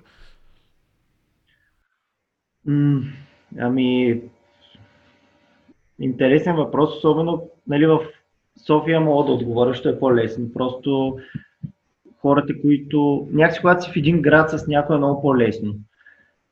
Аз може би не съм най-точният човек да отговаря на този въпрос, защото както стана въпрос в Life, аз не съм от хората, които са страшно комуникативни, не съм изграждал по този начин а, познанства и контакти тук в София. И въпреки това ще прекъсна, защото пък сега ти познаваш много голяма част от танцорите в България, нали? Така че ти а... някак си си стигнал, дори бидейки не толкова комуникативен. Ами да, а това иска да кажа, че при мен някакси това, че бях част от Skywalkers, а, много ме е помогнало и е отворил някакви врати от факта, че Ели комуникира с някоя Ева, Иво, Стела. И аз включително последната година а, супер съзнато правих стъпки към това и аз повече да а, се отворя към комюнитито тук. И това е моят съвет. Просто хората да са отворени към това да създават контакти. А, Понякога нали, слагаме някаква стена, а това не е така. Според мен не трябва да, да избързваме с това, че някой не ни харесва, някой не ни е приел поканата във Facebook, както каза, някой не ни е последвал в Instagram. Малко по малко, човек по човек. Сега, ако не си в София, естествено е много по-трудно, защото в София аз ако искам да се направя джемче с някой, да потанцувам с някой, нали ще пиша в тази зала примерно вземем под найем някаква зала, отиваме за един час, ако има желание, ако не, излизаме, се виждаме. Най-добрият начин за мен е чрез евенти, джемове, батали. Това е начинът по който танцорите комуникират един с друг. Няма друг. Ако виждаш, че се случва батъл в София, хващаш си багажите от който град си и идваш до София. В най-идеалния случай всеки месец се случва нещо в различни градове, Пловди, Варна, Бургас, София, насякъде, да може да има раздвижване и не всичко да идва и да е концентрирано само в София. Но за жалост, нали, последните години има като че ли по-малко евенти, хората не знам дали от това, че имаше доста джемове, които може би бяха критикувани и хората се поотказаха да организират неща или не знам, но пък сега пак почват, има батали, не знам. Но това е за мен начина, главно по евенти, в крайна сметка танците по този начин се шерват. Организацията на събитие е съвсем отделна тема и тя си е нали, доста комплексна и пак няма правилно или грешно. Надълго и на широко я разглеждахме с Пламен, когато гостуваше в подкаста. Ако някой му е интересно, може да върне, да си пусне, да гледа. А, нали, това е едната със сигурност категорична нали, част от това да се завръзват контакти. Не искам да влизам толкова много в клишета, но нали, танците са един универсален език, който ние всички говорим по конкретен начин. И, нали, аз, примерно, сега, за да кажа за себе си, аз съм уникално срамежлив човек. В смисъл, това най-вероятно не, не си личи или такова, но това не значи, че вътрешно аз нямам ни такива а, постоянно борби в себе си, как сега да отида и да кажа на някой здрасти или еди, какво си, просто много зле. А, в това положение съм много зле, винаги съм бил много зле и какво аз мога да кажа от моят опит ми, те запознанствата някак си се случват. В смисъл, ти ако почваш да... Аз никога не съм ги търсил, примерно. В смисъл, никога не съм с много малки изключения, което е било, виждам някой толкова много ме кефи, че просто отивам и му казвам, само ти кажа, не, не се познавам, обаче че супер много ме на кефи е това, което направи. Това е нещо, което аз гледам да правя все по-често, дори за някакви моменти, деца малки. Може танцора да не е феноменален във всяко едно отношение, но може да ми изкефил ето в ета осмица как е почувствал дадено нещо. И примерно ще отидеш и му го кажа. В смисъл, защото, защото нищо не, не ти коства, а за този човек да. може да значи много. В смисъл, просто да, да знае, че някой го е видял в този момент и така нататък. Да си изключение, когато буквално по този начин се запознавам с хора, тип, е, ти много ме изкефи, е там, аз съм Денис, нали? Което се случва само последните няколко години.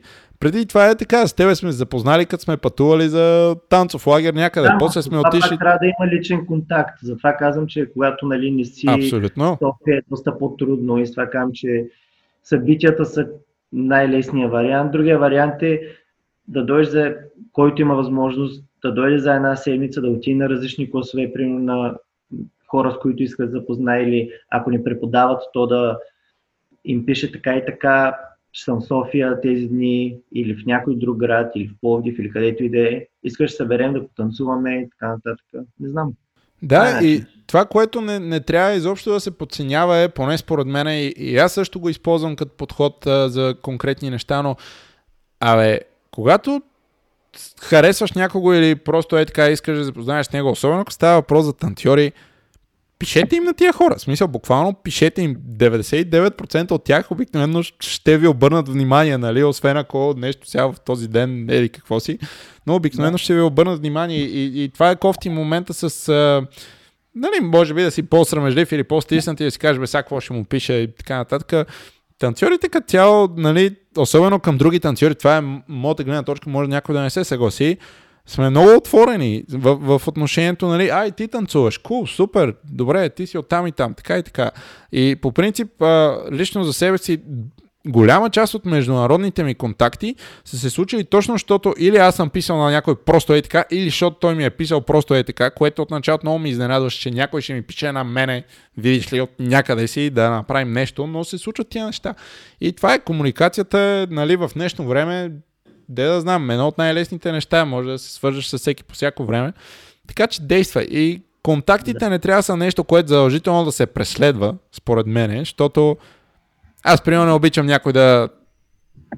Как да го кажа, да, да ми се бута, да, да, да се натяга, да е такова задължително, нали. Но нещата си идват натурално. И, и най-лесният вариант, най-лесният вариант според мен лично е просто ставайте се по-добри танцори. В смисъл, това е най-лесният вариант да изградиш контакти в тази среда, защото съвсем честно, всички се кефат на добрите танцори, особено като видиш някой нов и е освежаващ, е така няма значение на колко е години, просто не си му обърнал внимание до сега, изведнъж го виждаш. Това е най-лесният вариант, нали, да, който може би е и най-трудният едновременно, защото е обвързан с най-много работа, но факти, факти. Та така с връзките с танцовото общество, те не знам до какво точно водят тия връзки, но винаги е по-добре да познаваш хората, нали, отколкото да не ги познаваш, това няма никакъв спор. И сега... Да, даде добри съвети, които може би аз трябва да... Ма не, той... Аз продължавам, аз честно ти казвам, аз съм отвратителен, като става въпрос за да, да, да си говоря. Аз съм много такъв, на моменти се хващам, че съм асоциален. В смисъл... Не, при мен е по-скоро това, ако някой дойде, дойде при мен, нали, да си говорим, в никакъв случай няма да, да се държа над мен или нещо такова. Просто рядко правя първата крачка, именно защото са някакви доста глупави мисли, но в главата ми сега човека си има някакви други неща, къде ще ходя да го занимавам и се познавам, което знам, че е доста глупаво и никой най-вероятно не разсъждава. Нали, ако отида при някой да му кажа какво става така и така, много ма как никой главата му няма да е той всяко му занимава. Ама, не знам. Не, те, пак се връщаме на собственото си темпо. Има си начин и начин, нали? но ако някой е да. фрустриран от това, че е, аз то никой не познавам и така нататък, значи направете вие крачките. Крачки има безкрайно много. Васко да е много хубав пример. А, сега не знам, що София трябва така да я, нали, да я благотворим все едно, но фактите си факти в София са концентрирани най-много танцори, това е нормално. А, в Америка също има съответно такива центрове, LA и Нью Йорк, съвсем нормално е да има концентрация. Тук в България, в София, най-голямата концентрация има супер много класове, супер много студия. Ако това студио не ти харесва, мога да отидеш другото и мога да вземеш от супер много хора и да запознаеш с супер много хора. А, едно нещо, което мога да ви гарантирам, независимо от кой град и къде, ако си надъхан танцор и, и искаш да се развиваш и така нататък, има толкова много хора, дето ще ти обърнат внимание, защото пък съответно хората, дето са надъхани и се занимават с това, търсят все повече такива самишленици, които също са надъхани и се занимават с това, защото нали, най-накрая сговорната дружина... А, и не, а и не е само София. Примерно, аре аз съм от Бургас и знам, но ако съм от а, Велико Търново или Плодив или Руси или някой дори по-малък град, м- няма да знам, примерно, че в Бургас има някаква много добра брейк школа или хип-хоп школа, например. Където също, ако има път в Бургас, пък мога да отида в залата на Black Style, на Dune, да отида там да потанцувам там. Ако има няк... някаква много добра школа някъде другаде във Варна да отида, трябва според мен да не знам, може би защото сега живея в София и повече съм в схемата там, какво се случва там, но хората, които са по другите градове, най-вероятно ако се интересуват съседни градове, ако си от по-малък град, какво има в големия град до теб и така нататък. Не е само в София, според мен насякъде има как хората се развиват. Не, както си е казано, има ли желание, има и начин. Аз супер много го вярвам това. А, сега ще подхвана една тема много важна такава. Тя е, може би, най-важната от темите, които трябва да засегнем на този етап. А, сега ти си, а, освен че преподаваш така нататък, ти си активна част от а, професионалните среди. Даже ето сега тук ще ме поправиш, ако бъркам, но скоро една мацка Дуа Липа се казва, тя пусна един клип, ти май си там, нали? Така. А, сега, а, може да го омалуважаваме, сега ще кажеш ти, да, ама там бяхме в един самолет, едва се видяхме, няма значение, значи малките победи да, да го кажем така, български танцори бяха в клип на Dua Lipa, става въпрос да. за песента Break My Heart, много яка продукция, а, вижте го и, и това, е, това е готино, че се случи, в смисъл, ме, примерно супер много ме радва, че се случи. Да. А, и о, освен, че това, защото аз давах много малък пример, нали, но това, което исках да обърна внимание, че ти си а, части от професионалните среди, от всякакъв тип кастинги, нали, концерти, участия и така нататък. Случват ти се награди, каквото друго се сета там, ти обикновено а, или си се пуснал на кастинг за това нещо, или си в това нещо. Може да не са те взели, нали, това е част от а, играта, няма как. Но въпросът е, че си активна част сега от тези среди и трябва тук да даваш а, много съвети. В смисъл как сега как се случва? Това пък е малко по-друг свят от нали, в залата да преподаваш. Как аз искам, утре аз искам да съм в клипа на Дуа честно казвам. Не на Дуа Липа, искам на Ариана Гранде да съм в клипа. Какво трябва да направя? Какви са първите стъпки?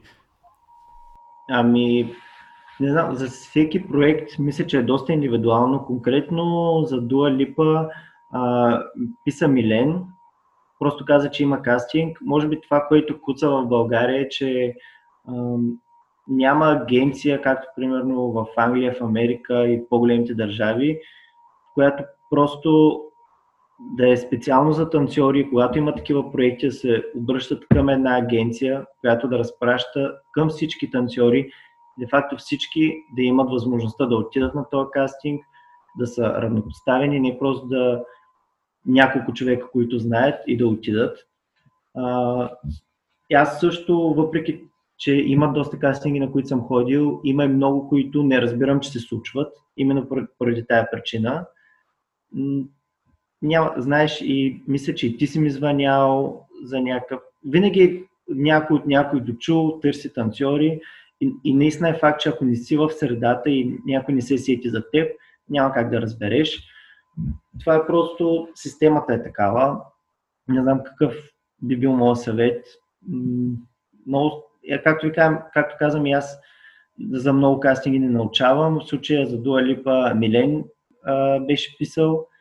Отидахме на кастинг той, и така се случиха нещата. Той беше на няколко етапа, мисля, че два или три и така. Въпреки, че там имаше доста, доста хора, доколкото разбрах, е имало над 150 човека, т.е. пак е достигнало до доста хора.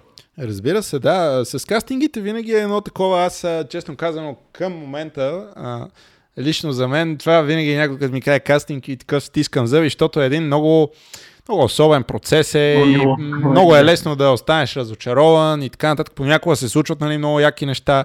Аз лично съм а, взимал такива а, а, гигове и глупости с най-нелепите кастинги, деца напри си селф-тейп много набързо как танцуваш като олигофрен, нали, защото търсят нещо такова. Примерно търсят някой да се циркосва как танцува и и си го снимаме така на стената и ме взимат. Друг път правиме 3-4 рунда кастинг и накрая не ти извъннат. Неприятно е, няма как, нали, но това е част от играта.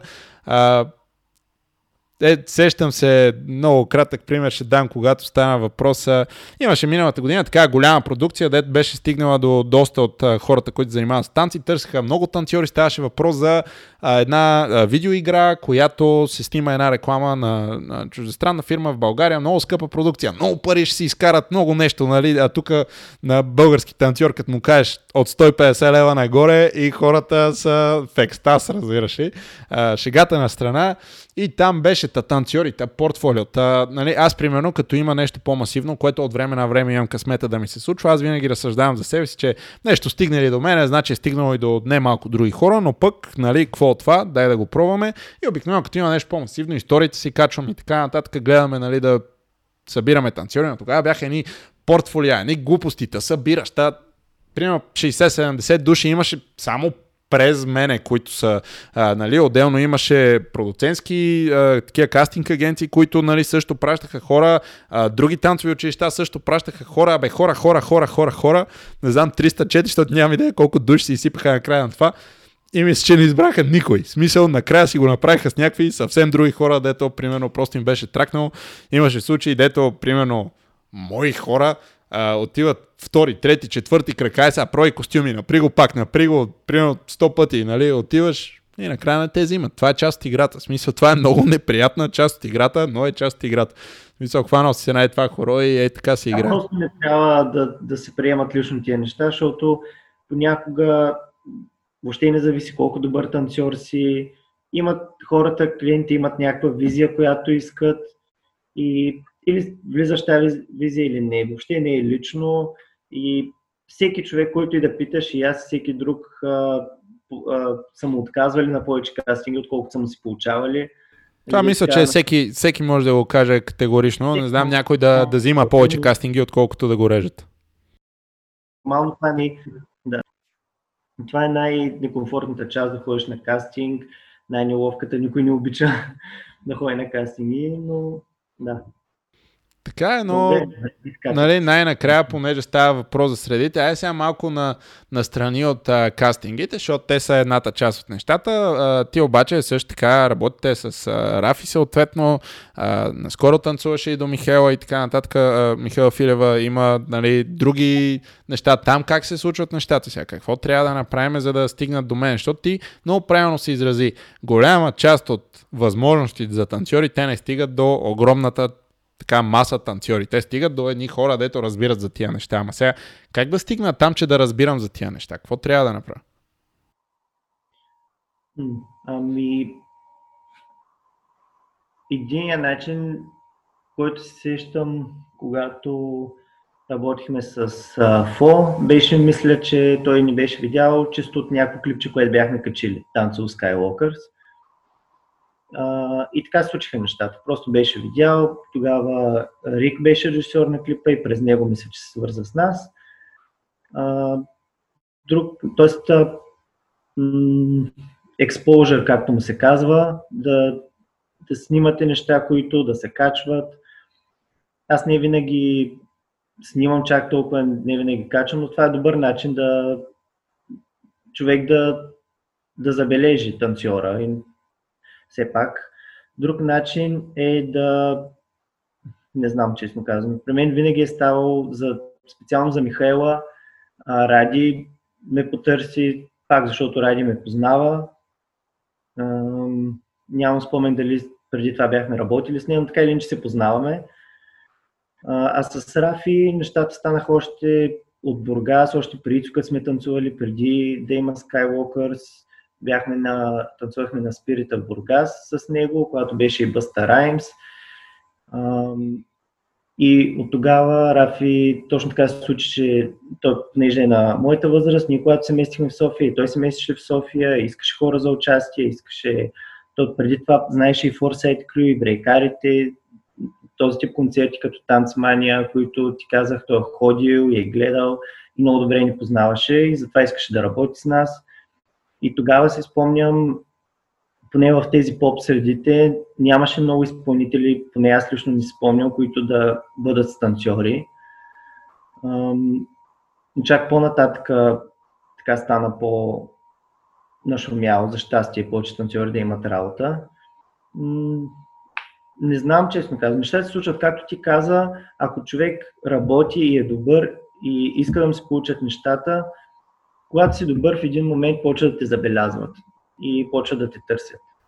Абсолютно. Пак е, не мога да го препоръчам достатъчно и ние тук си ги а, натягаме тия теми като бейсици, техника, задобрява като генерала, както каза всеки ден, изолация, изолация, изолация, нали, малко е такова става, обаче има като че ли причина да, да се повтарят, поне лично според мен, ако изобщо може да се говори за някаква формула, която е ясно, че няма, защото е строго индивидуално, но най-лесният начин е да ставаш все по-добър. Експожъра той идва в последствие. Не трябва да е срам. Аз, примерно, имах страшни проблеми с това да ме е срам да се снимам. Смисъл да, да си качвам видео или каквото и да е. Няма значение, може да не е най-доброто и така нататък. Пак колко клипчета сме снимали и не сме ги качили след това, защото, примерно, го гледам и си казвам, а, това не, не, не става, не може.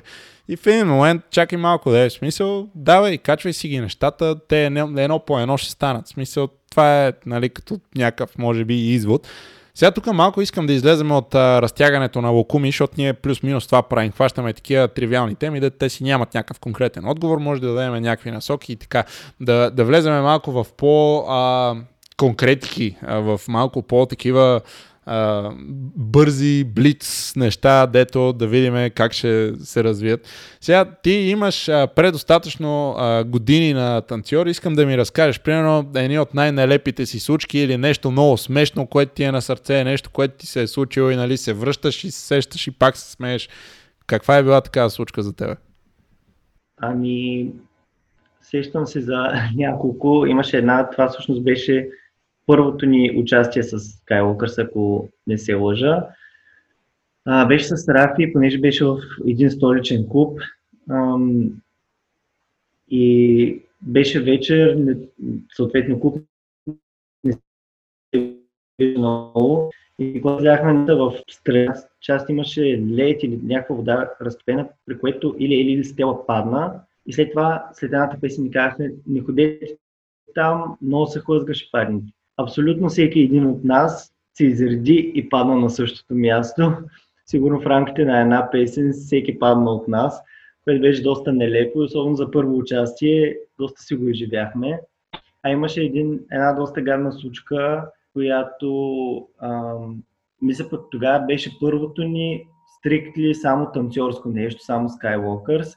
Беше на Фанта фестивала, първият ни танц, който ние сме правили и имаше един момент, в който Ели пада на шпагат и пада на шпагат и даже клипчето мисля, че някъде го има онлайн и се къса някаква връзка и съответно тя не може да ходи и просто излиза от сцената на половината танц и ние не знаем какво се случва, но продължаваме да танцуваме. И беше доста сериозна травма. Още и случват се и такива неща. Просто. Част от играта няма как.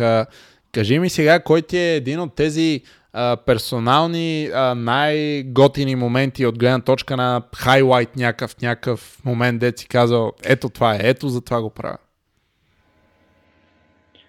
А, ами, не знам, с годините е имал доста.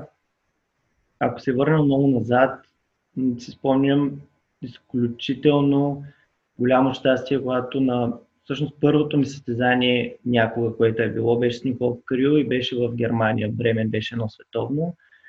И мисля, че станахме втори. Паднахме на батъла, но не знам, някакси толкова беше як експериенс, въобще, че стигнахме до там и беше супер много за мен. Беше първото ми състезание и бях супер много емоции, до ден днешен го помня.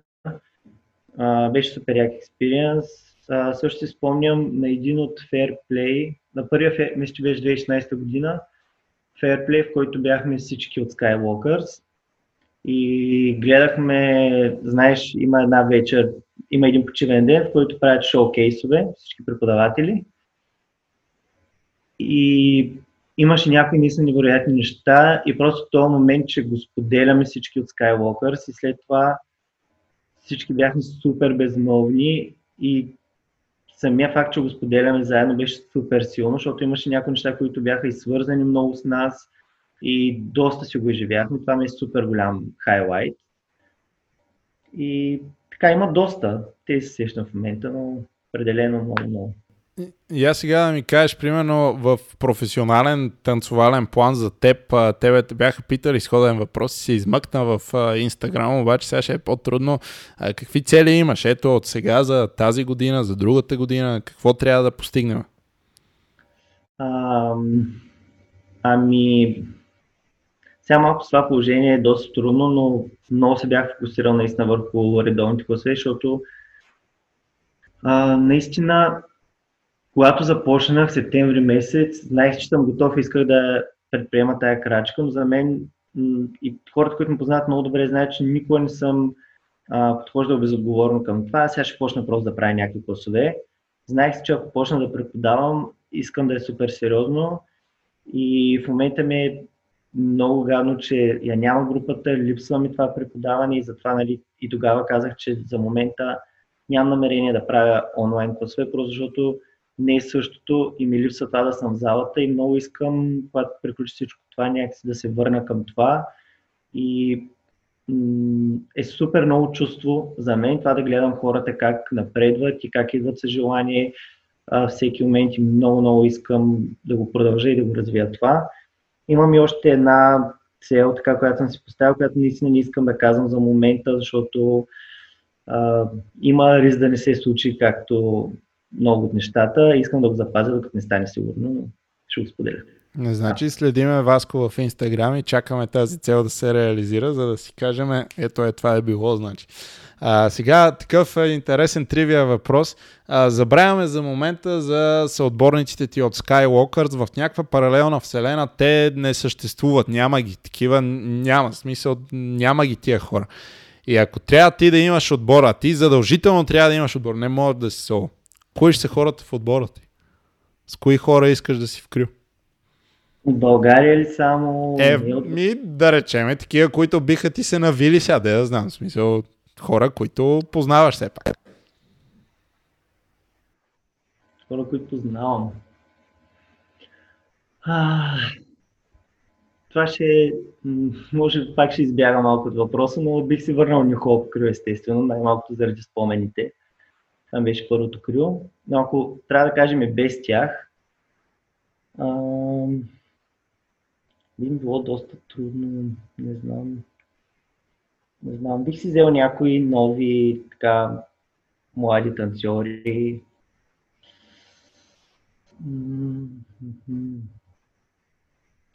Не знам, бих си взел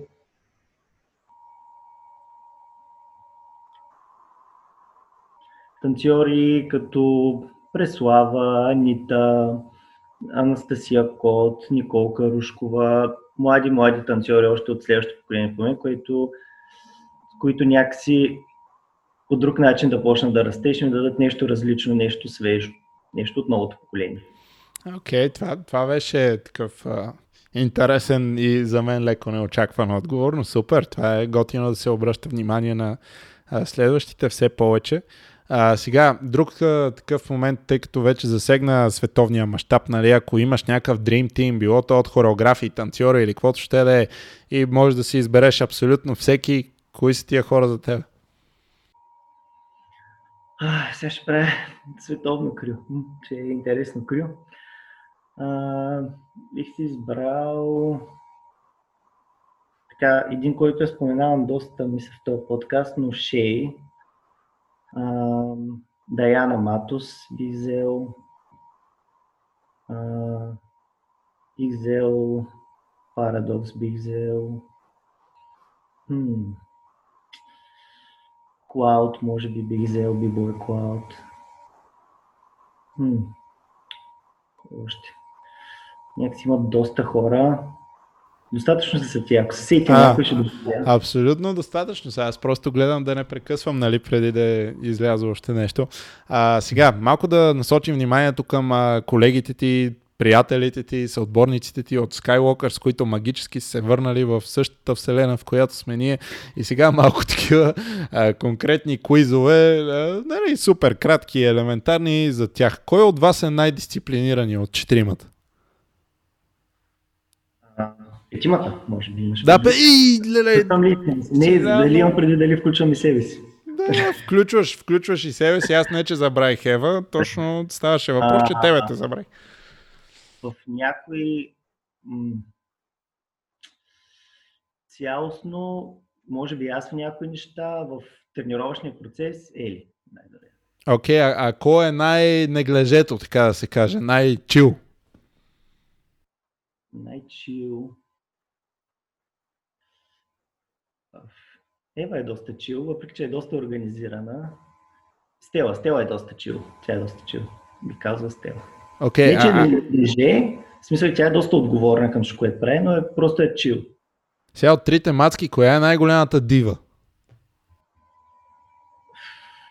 И трите са диви, честно казано. Да, и трите в различни неща, всяка, но и трите, и трите си го имат. А кой се сърди за най-големите дреболии, примерно? Аз и Ева, може би, сърдим най-често. Окей, okay, добре. Съответно, кой е човека, който има най-така сериозна визия за вас? Има ли такъв най- най-мотивирания, най-амбицирания? всички. Понякога сме на периоди, но някакси общо. Там няма как да избера, защото всички имат. Сега тук гледай, гледай какви странни. Сега, а, а кой от вас яде най-вредната храна като цяло? Иво. Иво. А, а коя да е най-полезната? Няма да съдим никой, аз също я много вредно. Ели. Ели яде най-полезната. Ей, добре, окей. Кой е най-балансираният, такъв уравновесен един? То може би съвпада малко и с това с Чила. Ева. Добре, Стела, да. А, Стела, Стела, окей. Okay. И а, като цяло, такъв малко странен а, въпрос, може да го отговориш по начин, по който ти си прецениш, обаче ако трябва по някакъв начин да им оцениш прогреса през последната една година на твоите съотборници, я ги а, дай по ранкинг. Кой има най-голям прогрес? Ли? Да, примерно, кой как се е развил най-много, най-малко, кой е станал по-зле. О, наистина, не ми е удобно да ги подредя, просто наистина няма отговор. Някакси всички, всички прогресират. Стела, честно казвам, в момента не мога да се визуализирам, защото тя е повече в Холандия. М- може би всеки в различни неща, ам, но всеки, всеки е прогресирал доста в момента, като се замисля. От тях четиримата в сравнение с миналата година, всеки има прогрес, но не мога да преценя кой най-много и кой. Може би Ева. Ева има доста голям прогрес. Добре, и сега да, да влезем в малко по-дип средите. Искам да опишеш Skywalker с няколко думи, без да използваш думата семейство, защото Иво вече използва. А... Смях, това ще кажа. Забавни, много смях. Ам... Не изтусам, това ми идва, но... Достатъчно е, достатъчно е. Доста хубава дума. Ти каква музика слушаш, когато трябва да се мотивираш? Ами, на мен малко ми се смеят за това, Skywalkers, но в Spotify имам сигурно към 30 плейлиста, защото аз слушам доста различна музика. Слушам и хип-хоп, слушам и комерциално, слушам рок.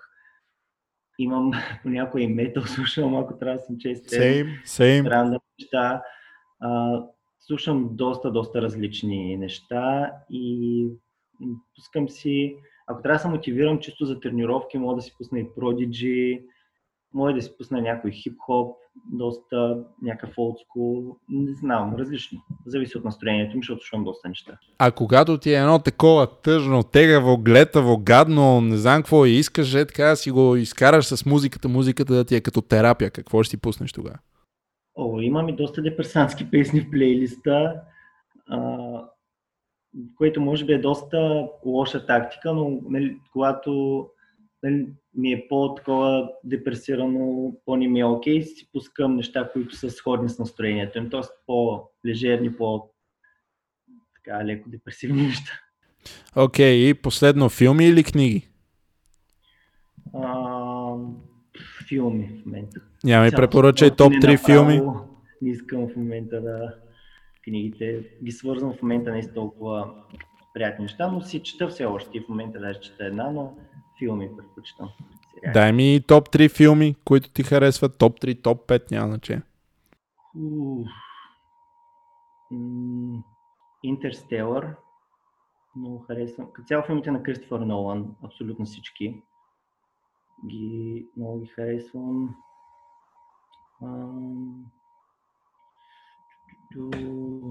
Момент да помисля. Я да видя дали съм записал тук някакви.